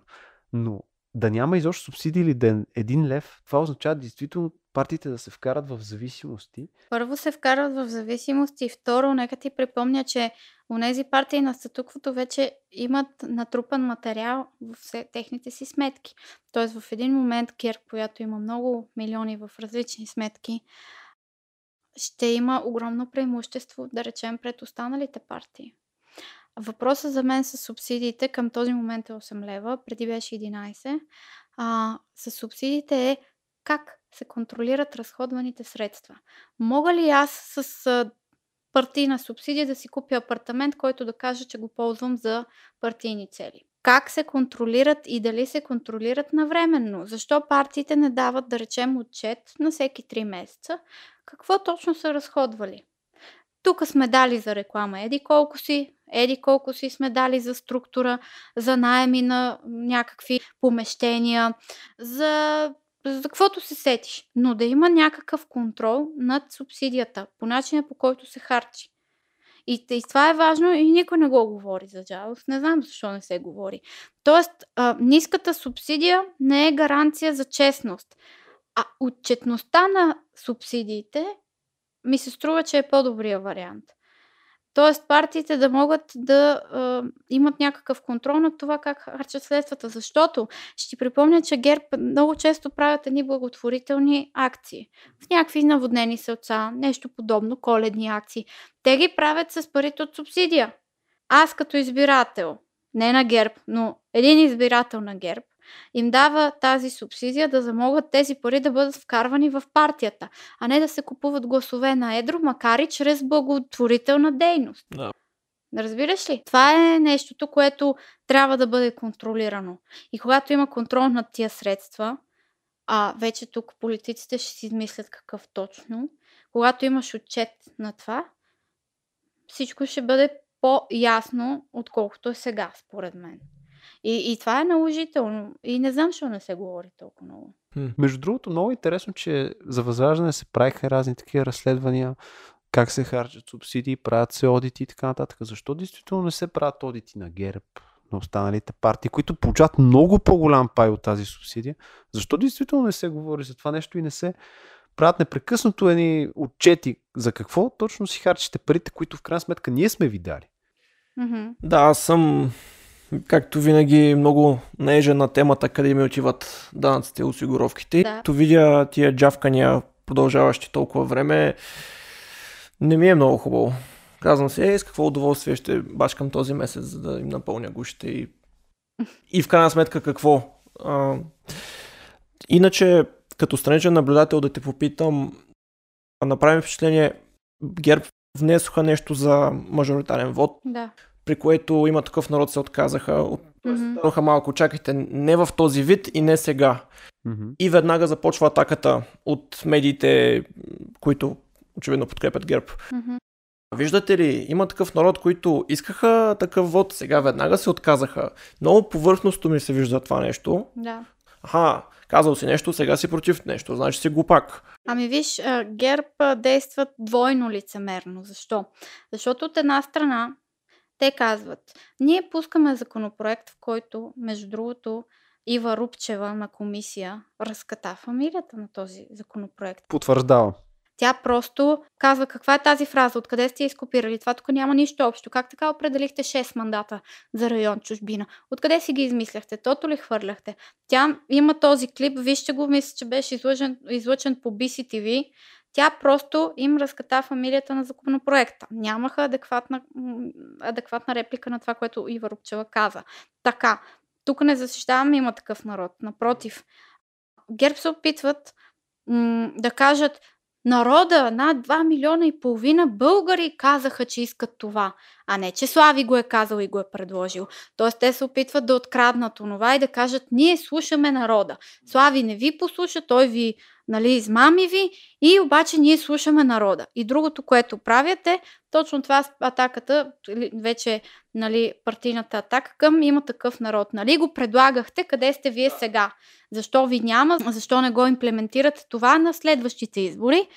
А, като тук до тук атаката до някъде е основателна.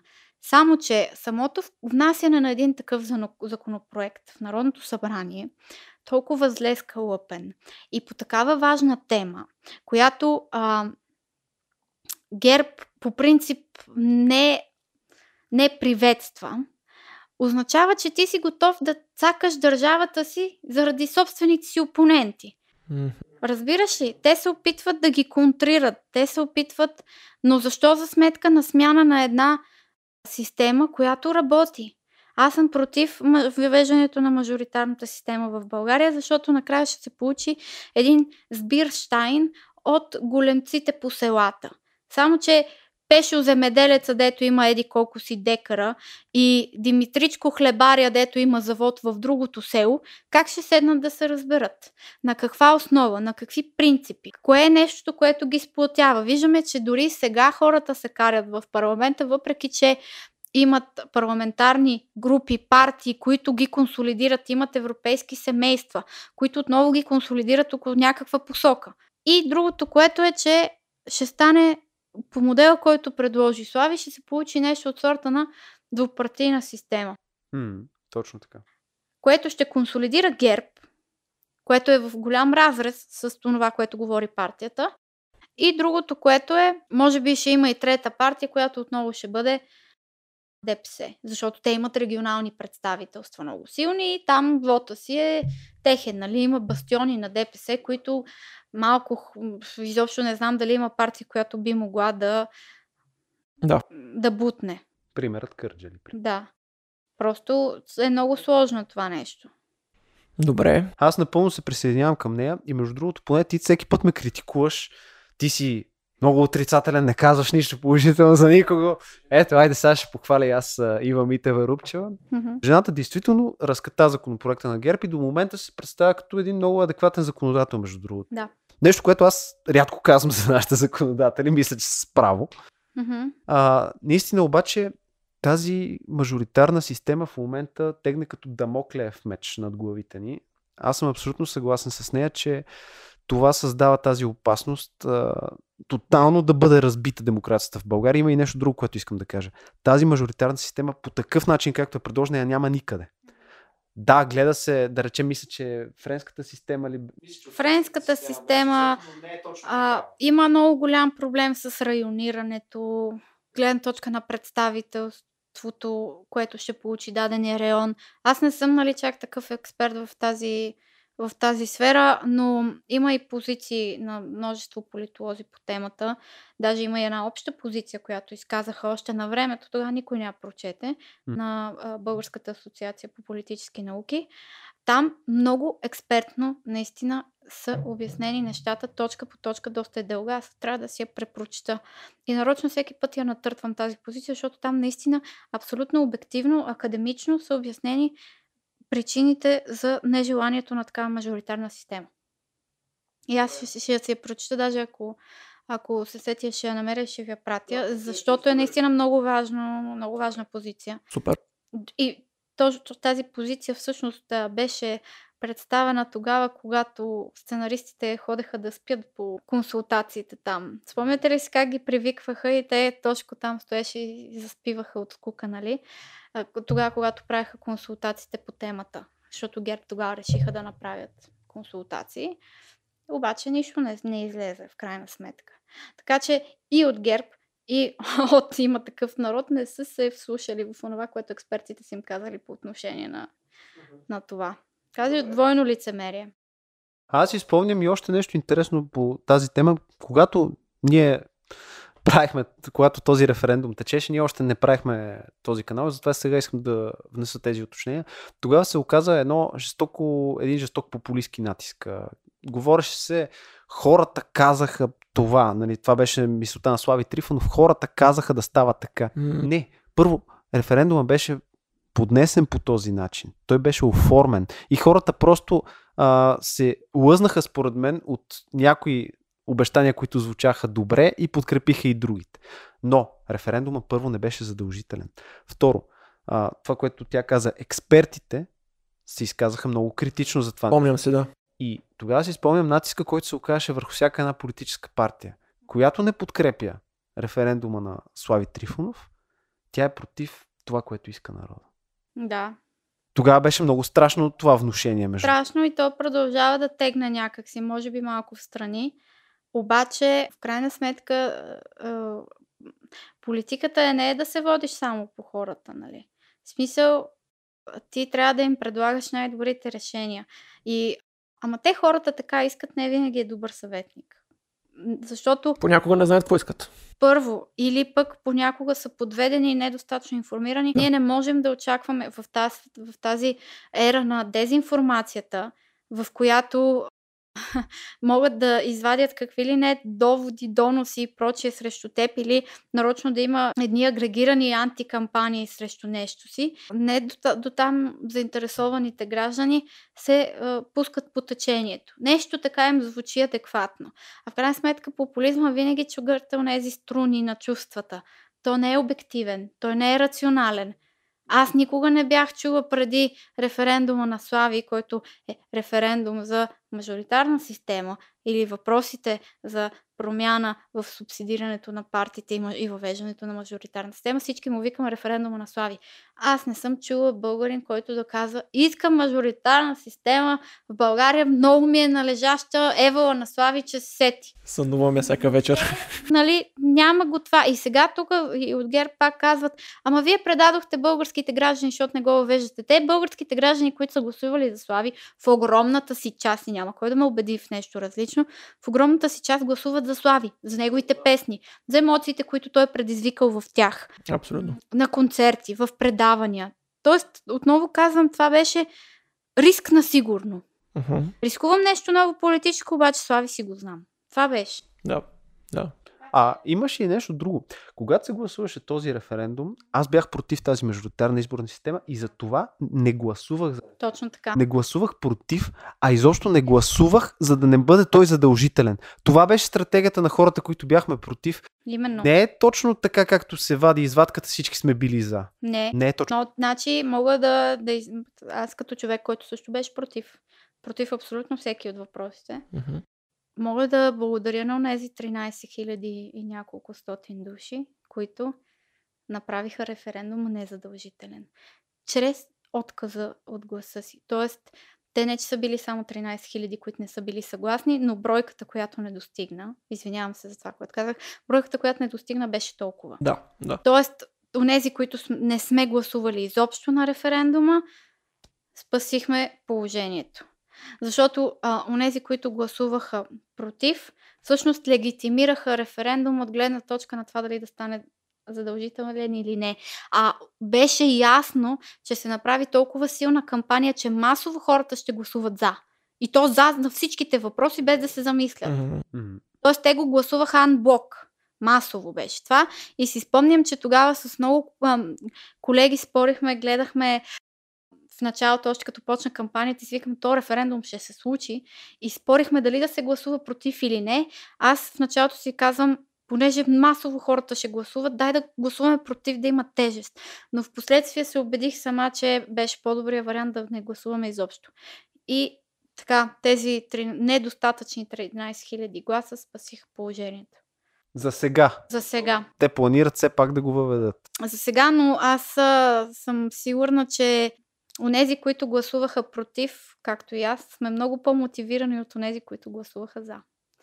Да не се случи. Защото онези, които гласуваха за, в много по-голяма част не знаят за какво са гласували. Е, ако се наложи, пак ще излезем Бих се съгласил с това. президентството или където и да било. да си изразим мнението. Като каза президентството, въпрос към двама ви. Първо към Марая. Мгм. Като гледах на Бойко изявите толкова романтично в неделя сутрин, остана с впечатление, че риториката му така почва да се засилва нападки към Радев. Да. И въпросът ми е, според вас ще се кандидатира ли за президент? От една страна, той често казва, нали, ще се завърна на бял кон, ще ме видите, тук няма да ви коцукам, аз ще ще си облека костюма, ще дойда, петата, нали, неговите си неща. От друга страна, обаче, президентската институция не разполага с такъв публичен ресурс, какъвто разполага министерския пост на министър-председателя. Тоест, там такива чак разпределения на средства и крупни Нали, схеми не биха могли до такава степен да се правят. М. Защото президента м, какво точно прави? Това е една представителна фигура. Да. И другото, което е, те казват, нали, някои хора казват, че е интересен. Разбира се, че е интересен един евентуален сблъсък между Бойко Борисов и между а, Румен Радев, но м- не е казано, че хората, които харесват Бойко Борисов за министър-председател, ще гласуват за него в, качеството на президент, защото всичките президенти до сега, абсолютно всичките, са имали един много обран изказ, едно много дипломатично държание, което Бойко няма. Така е. Нали, Бойко Борисов го няма това нещо. Така че фигурата на министър-председателя може да има по-голяма амплитуда от действия, но тази на президента, колкото и глупави изказвания да сме слушали от президенти, винаги са били добре премерени, чисто от изказ, изчистени, по-дипломатически, по-представителни, ако щеш. И сега Бойко Борисов с тия шорти, дето обикаля тия дни, ми... не се връзва, разбираш ли?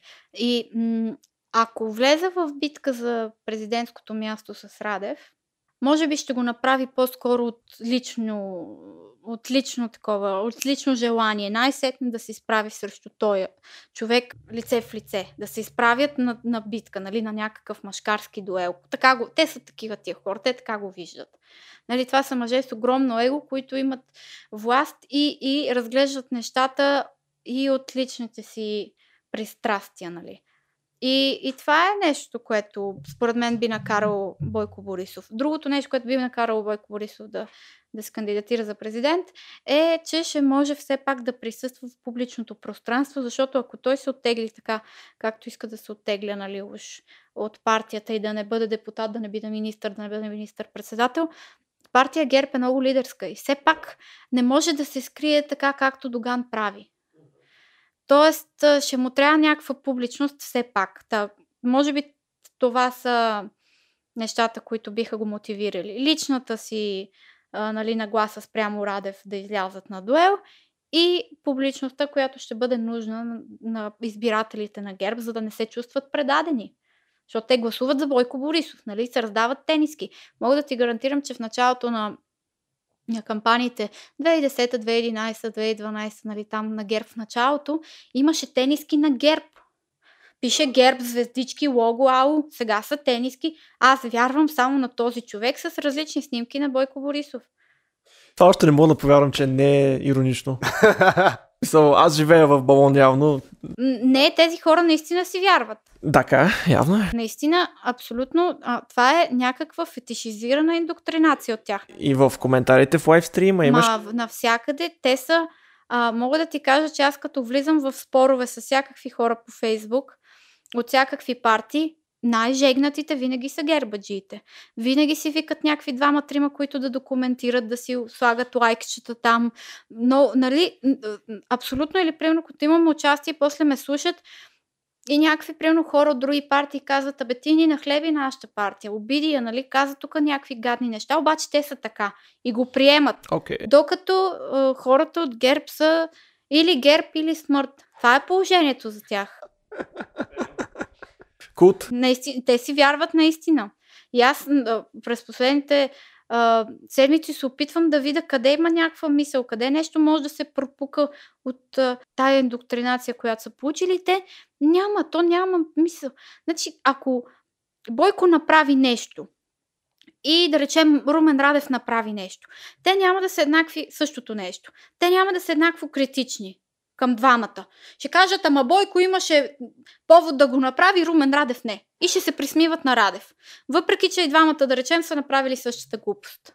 Тоест, те заради Бойко са готови да оправдаят а, и собственото си съществуване. Което е много притеснителен а, за мен индикатор.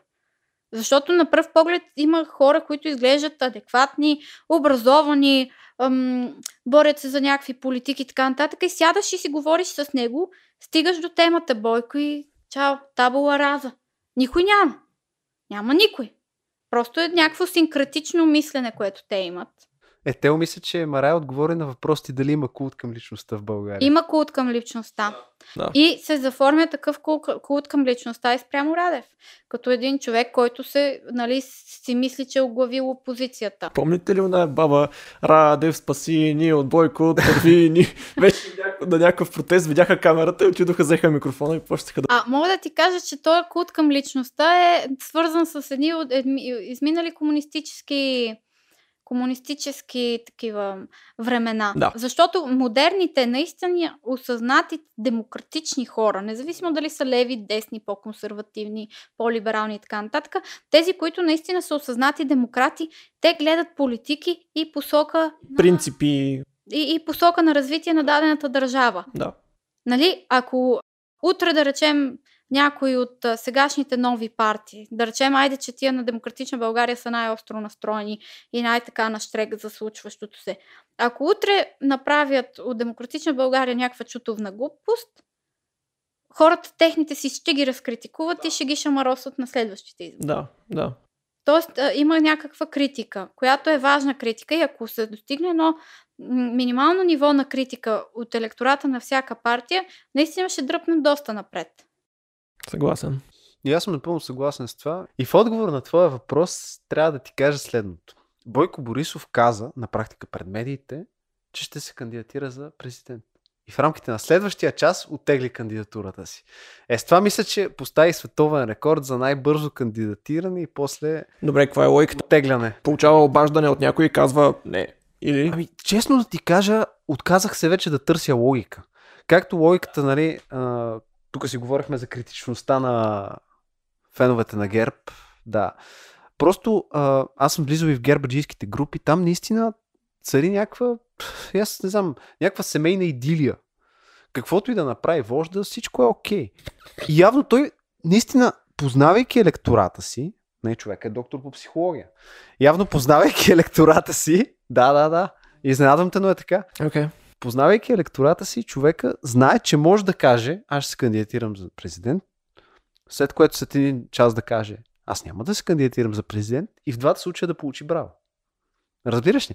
Ако се кандидатира за президент, аз съм съгласен с доводите на Мария, но ще добавя още един, Мгм. който според мен е много важен и ключов. Той може би ще се наложи да се бори за физическото си оцеляване. Много отдавна се говори за това нещо. Той сам си го говори. Той сам го говори. Това дали е вярно, дали не е вярно, не искам да пускаме слухове. Мгм. Но е факт, че това може да е аргумент в тази посока. Защо той би могъл да го направи? Виж, Бойко Борисов пуска слуха, че властта му спасява живота. Всеки път, когато на, на, нали, положението става напечено. Но в крайна сметка, ако пък не е правил никакви проблеми, не е създавал групировки, не е харчил пари е така, както е някоя тинейджърка в мола, разюздано и прочее, ако съвестта му е чиста, няма да има проблем с това. Да, никой от нас не е заплашен физически. Така, т.е. ако той твърди, че е такава света вода да напита, каквато се изкарва, нали, няма да има проблем да слезе от властта. А той се опитва да направи нещо друго и да каже, моите политически опоненти, аз ги удрях толкова години, ама кой те караше да ги удреш? Саморазправата чрез властта е нещо недостатъчно демократично. Има си органи разследващи, които ако има нещо нарушение на закона, ще се разправят с това. Тоест ще, а, ще, ще дадат достъп до правосъдие на всеки, който е сгрешил. Тоест ще има някакви адекватни съдебни процеси, да речем.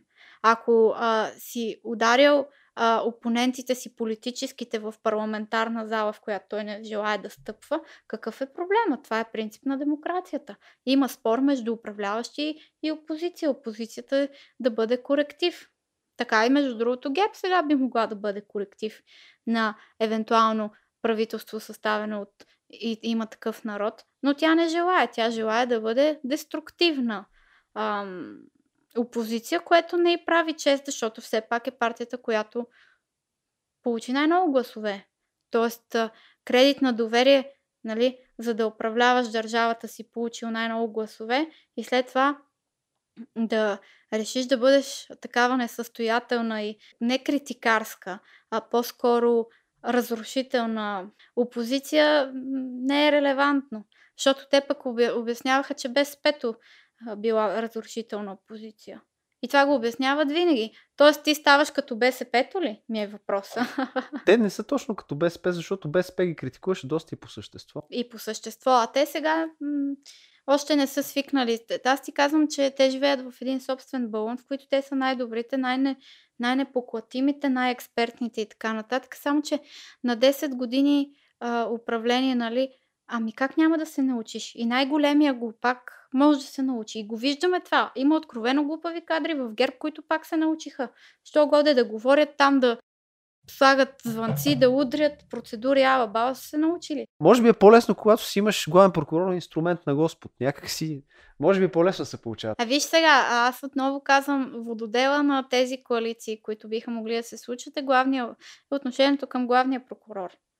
Искаш ли Гешев, искаш ли не промяна на съдебната система или не желаеш Гешев и искаш м- реформа на правосъдната система. Това е вододела. Да. И затова, и примерно и Демократична България казват, ами ние не можем с БСП и с ДПС и с ГЕРБ, точно заради главния прокурор. Пак се гласуваха някакви неща, пак БСП, ГЕРБ и ДПС относно главния прокурор бяха заедно. Гласуваха заедно, а уж са най-големите опозиции на всичко, нали? Uh-huh. Тоест в този парламент не можем да кажем, че има някакви твърди мнозинства. По темите които нали, има някакво мнозинство антигерб, което обаче не е съдържателно. Да кажеш аз съм против нещо е едно, ама да кажеш айде сега да работим заедно по други теми е съвсем друго. Не, с това се влиза в парламента, пример Майя Манолова. Да. После да продължиш да го повтаряш. Да. Тео, знаеш ли какво визираше тук, Марая? Ставаше въпрос за инструментариума, за да бъде изслушван Геше в парламента. Не знам дали си проследил, това стана тема на жесток спорт там. А, първоначално Демократична България внесоха едно предложение Гешев да бъде изслушван на всеки 3 месеца. Да. Се лъжа. Mm-hmm. След което беше изменено това предложение от страна на Хамид Хамид от ДПС, като идеята беше, освен да бъде изслушван главния прокурор, да бъдат изслушвани и съдиите. Mm-hmm. Главните съдии на ВКС и на вас, мисля. Че. Да. Така. И съответно беше прието от БСП, ГЕРБ и ДПС беше предложи, приета поправката, предложена от Хамид Хамид, според която вече ще бъдат изслушвани на всеки 3 месеца не само Гешев, но и тези върховни съдии. Като аргумента на Демократична България против това беше, че в крайна сметка съда решава. А прокуратурата, тя е политически инструмент, малко или много. Докато съда, той трябва да е абсолютно независим. Той е арбитъра между прокуратура. Той не е страна. Точно така. Докато прокуратурата е страна. Тоест, аз, ти ми повдигаш обвинение като прокурор, той ме защитава, но ти си страна Разбира се. спора. Да. Докато съдът решава, би трябвало независимо. Да, да реши независимо. Той е арбитър. И ето тук се наблюдават такива коалиции на статуквото. Хм, интересно. Това е много, много ключово, че отново и БСП и ГЕРБ застанаха зад ДПС, защото това предложение беше от ДПС. И между другото се, и тази комисия, която Майя Манолова оглави за, за ревизията. ГЕРБ вкараха нали, не само 4 години, удължиха до 10 години. Защо? Ми това е малко като размиване. Ти не можеш да се фокусираш достатъчно добре. Ти нямаш физическото време да се саморазправяш с всичките сделки. И със сигурност нещо ще ти, ще ти обегне. Или пък се печели време по този начин. Просто като разфокусираш дадена цел, която е правилна, не винаги получаваш добрия резултат, който очакваш. И това от ГЕРБ и от ДПС много добре са го разбрали. Първоначалното предложение на Майя Манова беше ревизията да бъде за последния 4 годишен Да. мандат. Mm-hmm. На... Но интересното е, че лично ГЕРБ предложиха да се направи за 10 години. Да. След което БСП и ДПС подкрепиха предложението на ГЕРБ да бъде 10 годишна ревизия. Защото от ГЕРБ играят много силни пиар ходове. Ето сега, например, казаха, а, увеличиха си заплатите депутатите. Не, те са сложили таван. Обаче Бойко Борисов го разправя. Дори Даниел Митов мисля, че спомена, че това е фалшива новина. Отново това с главния прокурор и, така нататък. Тоест, тия, Нинова няма право да се обижда на това, че нейната партия не е възприета като част от статуквото. Първо, защото тя е първоприемник на БКП. Да. Второ, защото това е партия, участвала във всичките процеси по време на прехода, т.е. не е нова формация. И трето, заради е такива гласувания, които са в абсолютен синхрон с ДПС и ГЕРБ. Което е много странен ход. В интерес на истината не можем да отречем, че действително на предишното изслушване на Гешев депутатите от БСП разкостиха тотално главния прокурор. Но в случая трябва да се говори по-скоро за същностната промяна, mm-hmm. не толкова за самия Гешев, защото фиксацията в Гешев също е нездравословна. В крайна сметка, колкото и да го критикуваме, Гешев е един човек. Нали?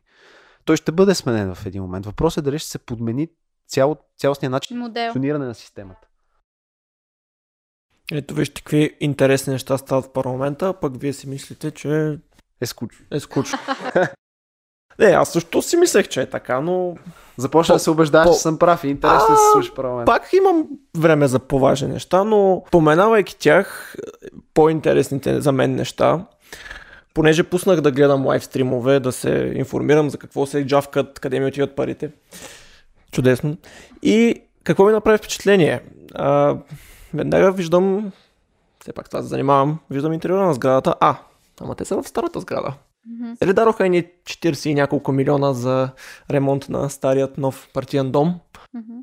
И си припомних една, пак ще ни направя реклама, една наистина прекрасна статия, а, която ми не е писана от журналист, от архитект е писана, защото просто... Това е удар от теб върху мен, така ли? Съжалявам, човек, който не е държал молив през живота си, няма как да напише. А, държал съм, аз съм от старото поколение. Държал. Добре, хубаво. Анета Василева помня между другото, обаче аз бях в друга катедра, дипломирах и само съм я виждал по коридорите. Прочетете статията, страхотна е за какво символизира пренасенето на, от една сграда в друга, mm-hmm. как е изпълнен ремонта, как в четвъртият конкурс е имало накрая двама финалиста, единия лека му пръст на Жеко Телев, как той е изпълнил всички указания, които е получил победителя като препоръки, как се вливат едни пари, как накрая става нещо средно, как се развалят едни архитектурни детайли по тавана. М- наистина, прочетете го и интересно ще ви е и за символиката, и за изпълнението. Сега вече не знам. Старата сграда преди казваха тясна име. Трябваше им някакви заседателни зали допълнителни отстрани. Да. И кой инициира връщането? Има такъв народ ли? Да, има такъв народ. Казаха, че е редно поне официалната част от откриването да бъде в, в старата сграда, което е много добър ход, mm-hmm. защото тя е символ на българския парламентаризъм. Видяхме, че а, с връщането в партийния дом и, и нещата качествено се влушиха реално. А, и не само по политики, относно достъпа на журналисти О, да. а, до старата. Така ли? До... Болесна за мен тема, да, ще разкажа след малко. За журналистите нямаха добър и адекватен достъп, бяха натикани в някакви мазета на партийния дом. Така, този парламент, към този момент, сегашния формат, 45-то Народно събрание, а, до сега дава много а, достъп до до съдържанието си дава достъп на журналистите, което е добре, защото отвореността е нещо, което липсваше на всеки в а, миналия парламент. И липсваше освен на Борисов, нали, защото той не желаеше. Между другото, нещо, което пак направиха в а, в този парламент, което е добро и някак си се пропусна, е, че те върнаха блиц контрола. Блиц контрола е всяка седмица, един от дните, мисля, че четвъртък. Министрите отиват в парламента, за да бъдат изслушани от депутатите, защото а, Народното събрание има една от основните функции, нали, разбира се, законодателната. Другата основна функция е контролната. Контролната спрямо Министерски съвет. Даже и Борисов си го каза в един от глупавите му лайфове и той, нали, малко гербаджийската му интерпретация беше народа каза, че първо иска герб да управлява, обаче не може да сме безконтролни и затова ни натика тия нашите а, опоненти там назад 5 и 6. Нали, дори, дет се вика, дори човек като Борисов се е осъзнал, да. че герб е безконтролна. Значи, Иронично. имаме някакъв напредък в отношението по безконтролната власт. Конкретно за журналистите, да, да ви разкажа. Значи, първоначално, общо взето, тотално ни отрязаха достъпа, противоепидемични мерки, разбираш ли. Значи, депутатите сами един от друг не могат да се заразят, но ние можем да ги заразим. Ние явно сме някакъв друг сой хора, дето можем да ги заразим. При което Цвета Краянчева каза на депутатите, вдигайте си телефоните, бе. Журналисти ще ви търсят, ето ще си говорите по телефона с тях. Колко благородно. Много по-лесно е да не си дигнеш телефона, отколкото да отида и там да го гона по коридора на Народното събрание. Иначе символиката с партийния дом е интересна. Аз, прочим, ще те разследвам теб дали не рекламираш разни сайтове и блогове, че тук няколко пъти каза, прочетете, прочетете. Този сайт конкретно за Костадин Костадинов има една изключително смотана статия, която е подкрепена с нула доводи. Така че да, има хора, които ме питат как определяш кой сайт е хубав за четене. Не е толкова лесно. Някои оцелват и в следващия момент не, следете повече и така и мислете повече. Сайтовете, които са добри, е, предлагат различни гледни точки по един и същи въпрос. Точно това ще да кажа и аз. А, това е добър индикатор, да. Плурализма. Аз винаги съм казал, аз нямам никакъв проблем да не бъда съгласен с твоя, Да. с нейна аргументация. Но аз ще дам тя да излезе на бял свят, защото именно това е плурализъм, това е демокрация, това е нещо, заради което аз съм станал журналист, в крайна сметка. Ако го няма този плурализъм, без мен. Добре, супер. Ами, хубаво си поговорихме днес. Марая, заключителни думи. Ами, на първо място благодаря за поканата. Надявам се да е, да е имал съдържателен разговор, който не е само да е в подкрепа на моите тези, а да кара хората, които ни слушат и гледат, а, да се замислят над, над тези конкретни теми и да потърсят допълнителна информация по темите. Защото а, така се създава критичното мислене. Аз винаги съм казвала, че когато правя анализи, а, не желая всеки да е съгласен с мен, но искам онези, които ми опонират, да го направят с а, първо с добронамереност и второ с а, една, а, един добър подбор на информация и аргументи съответно. Така че а, критиката не е нещо лошо, напротив, тя може да бъде доста градивна и да придава още по-голям смисъл на опитите на анализи, които правим. Така че аз приветствам силно критичното мислене и ровенето в различни информационни сайтове а, и различни медии за достигане на някаква поне екзистенциален минимум от обективност. Много добре казано. Тошко? Ами аз бих казал, че действително нашия канал не случайно се казва Поправете ни ако грешим. Мгм. Идеята е, че действително критично мислене се формира не на база на вяра, безпрекословна, в какъвто и да било авторитет, а в проверката на това нещо. И аз бих казал, следете им поведението, следете им делата, не им слушайте само думите. И също така в България наскоро а, осъзнах, че поправете ме, ако греша някакъв императив за едва ли не за надмощие, нали? М- А не трябва да бъде свеждан до това.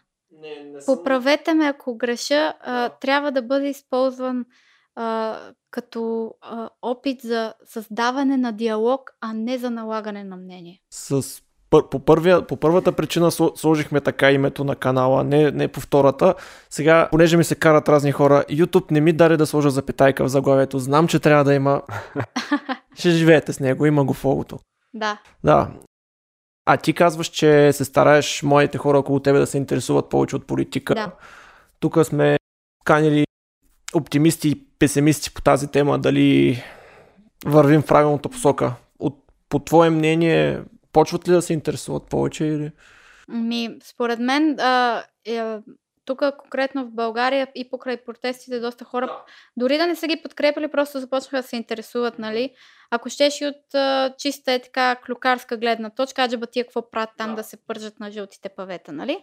Но въпросът е в друго. А, моето мнение е, че колкото по-бързо се случват тези процеси на информираност и се създава едно, една стабилна маса от гражданско общество, не само от млади граждани, ама гражданско общество, нали, трябва да си някакси политически и граждански поне образован до някакъв минимум. А, нали, след това трябва да се надгражда, разбира се, но а, колкото по-бързо се създаде, толкова по-добре. Защото така или иначе годините си вървят. Поколенията се менят. А, и това заблатачване от наша страна на нашите поколения, по-младите, ще доведе до един а, недобър резултат за България като цяло. Да. Продължаваме с някакви изощаващи темпове. Пък и аз съм, а, си мисля, че като а, граждани ние получаваме не само права и задължения. И като един човек, който всъщност записа политологията, точно за да бъда достатъчно добре информиран гражданин, си мисля, че това е много важно и е добре, че се инвестира и в а, вкарването на гражданското образование в училищата. Това е, а, разбира се, за мен трябва да бъде много по-широк, по-обхватен предмет, а не само в 11 клас. Може да се пусне, ако щеше от първи клас. Но една добра стъпка напред. Защото им, нали, има много. Ние наричаме граждани всички хора, нали, защото сме демократични държави, нали.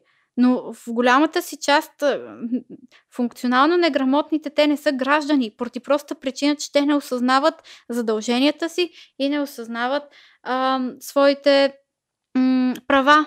Uh-huh. И е редно а, всяко едно българско дете, независимо от какъв етнос е и от каква, каква религия изповядва и така нататък, от кой край на България, да има възможността да стане гражданин. От тази гледна точка. Много ми напомня за една от любимите ми книги Звездните рейнджери. Обсъждали сме, пак ще обсъждаме. защото ти е любима ли или защото е важна? И за двете. Защото там се поставя въпроса, че гражданин се става за човек, който иска да стане, а не който просто е роден. Гражданин не се ражда, ще ставаш. Да. Защото казваш, поемам определен набор от отговорности и благодарение на това вече получавам някакво право там да гласувам и да участвам. Да. Така. Не е някакво, това е основно право. Не е някакво. Раз, разбира. Приеми поправката. Ми с още такива разговори и поправки се надявам някой ден земята да почне да се върти в правилната посока, защото някакви хора, разбира, че ми казват, че се въртяла в грешната. Вие ще, ще помислите защо е така. Имаш и така по-императивни възгласи. Махнете глобуса. а, да, окей. Okay. Добре. Добре. Здрави, да четете, да се образувате. Земята ще почне да се върти в правилната посока някой ден и... Може би. Може би. И не се бийте децата. Добре.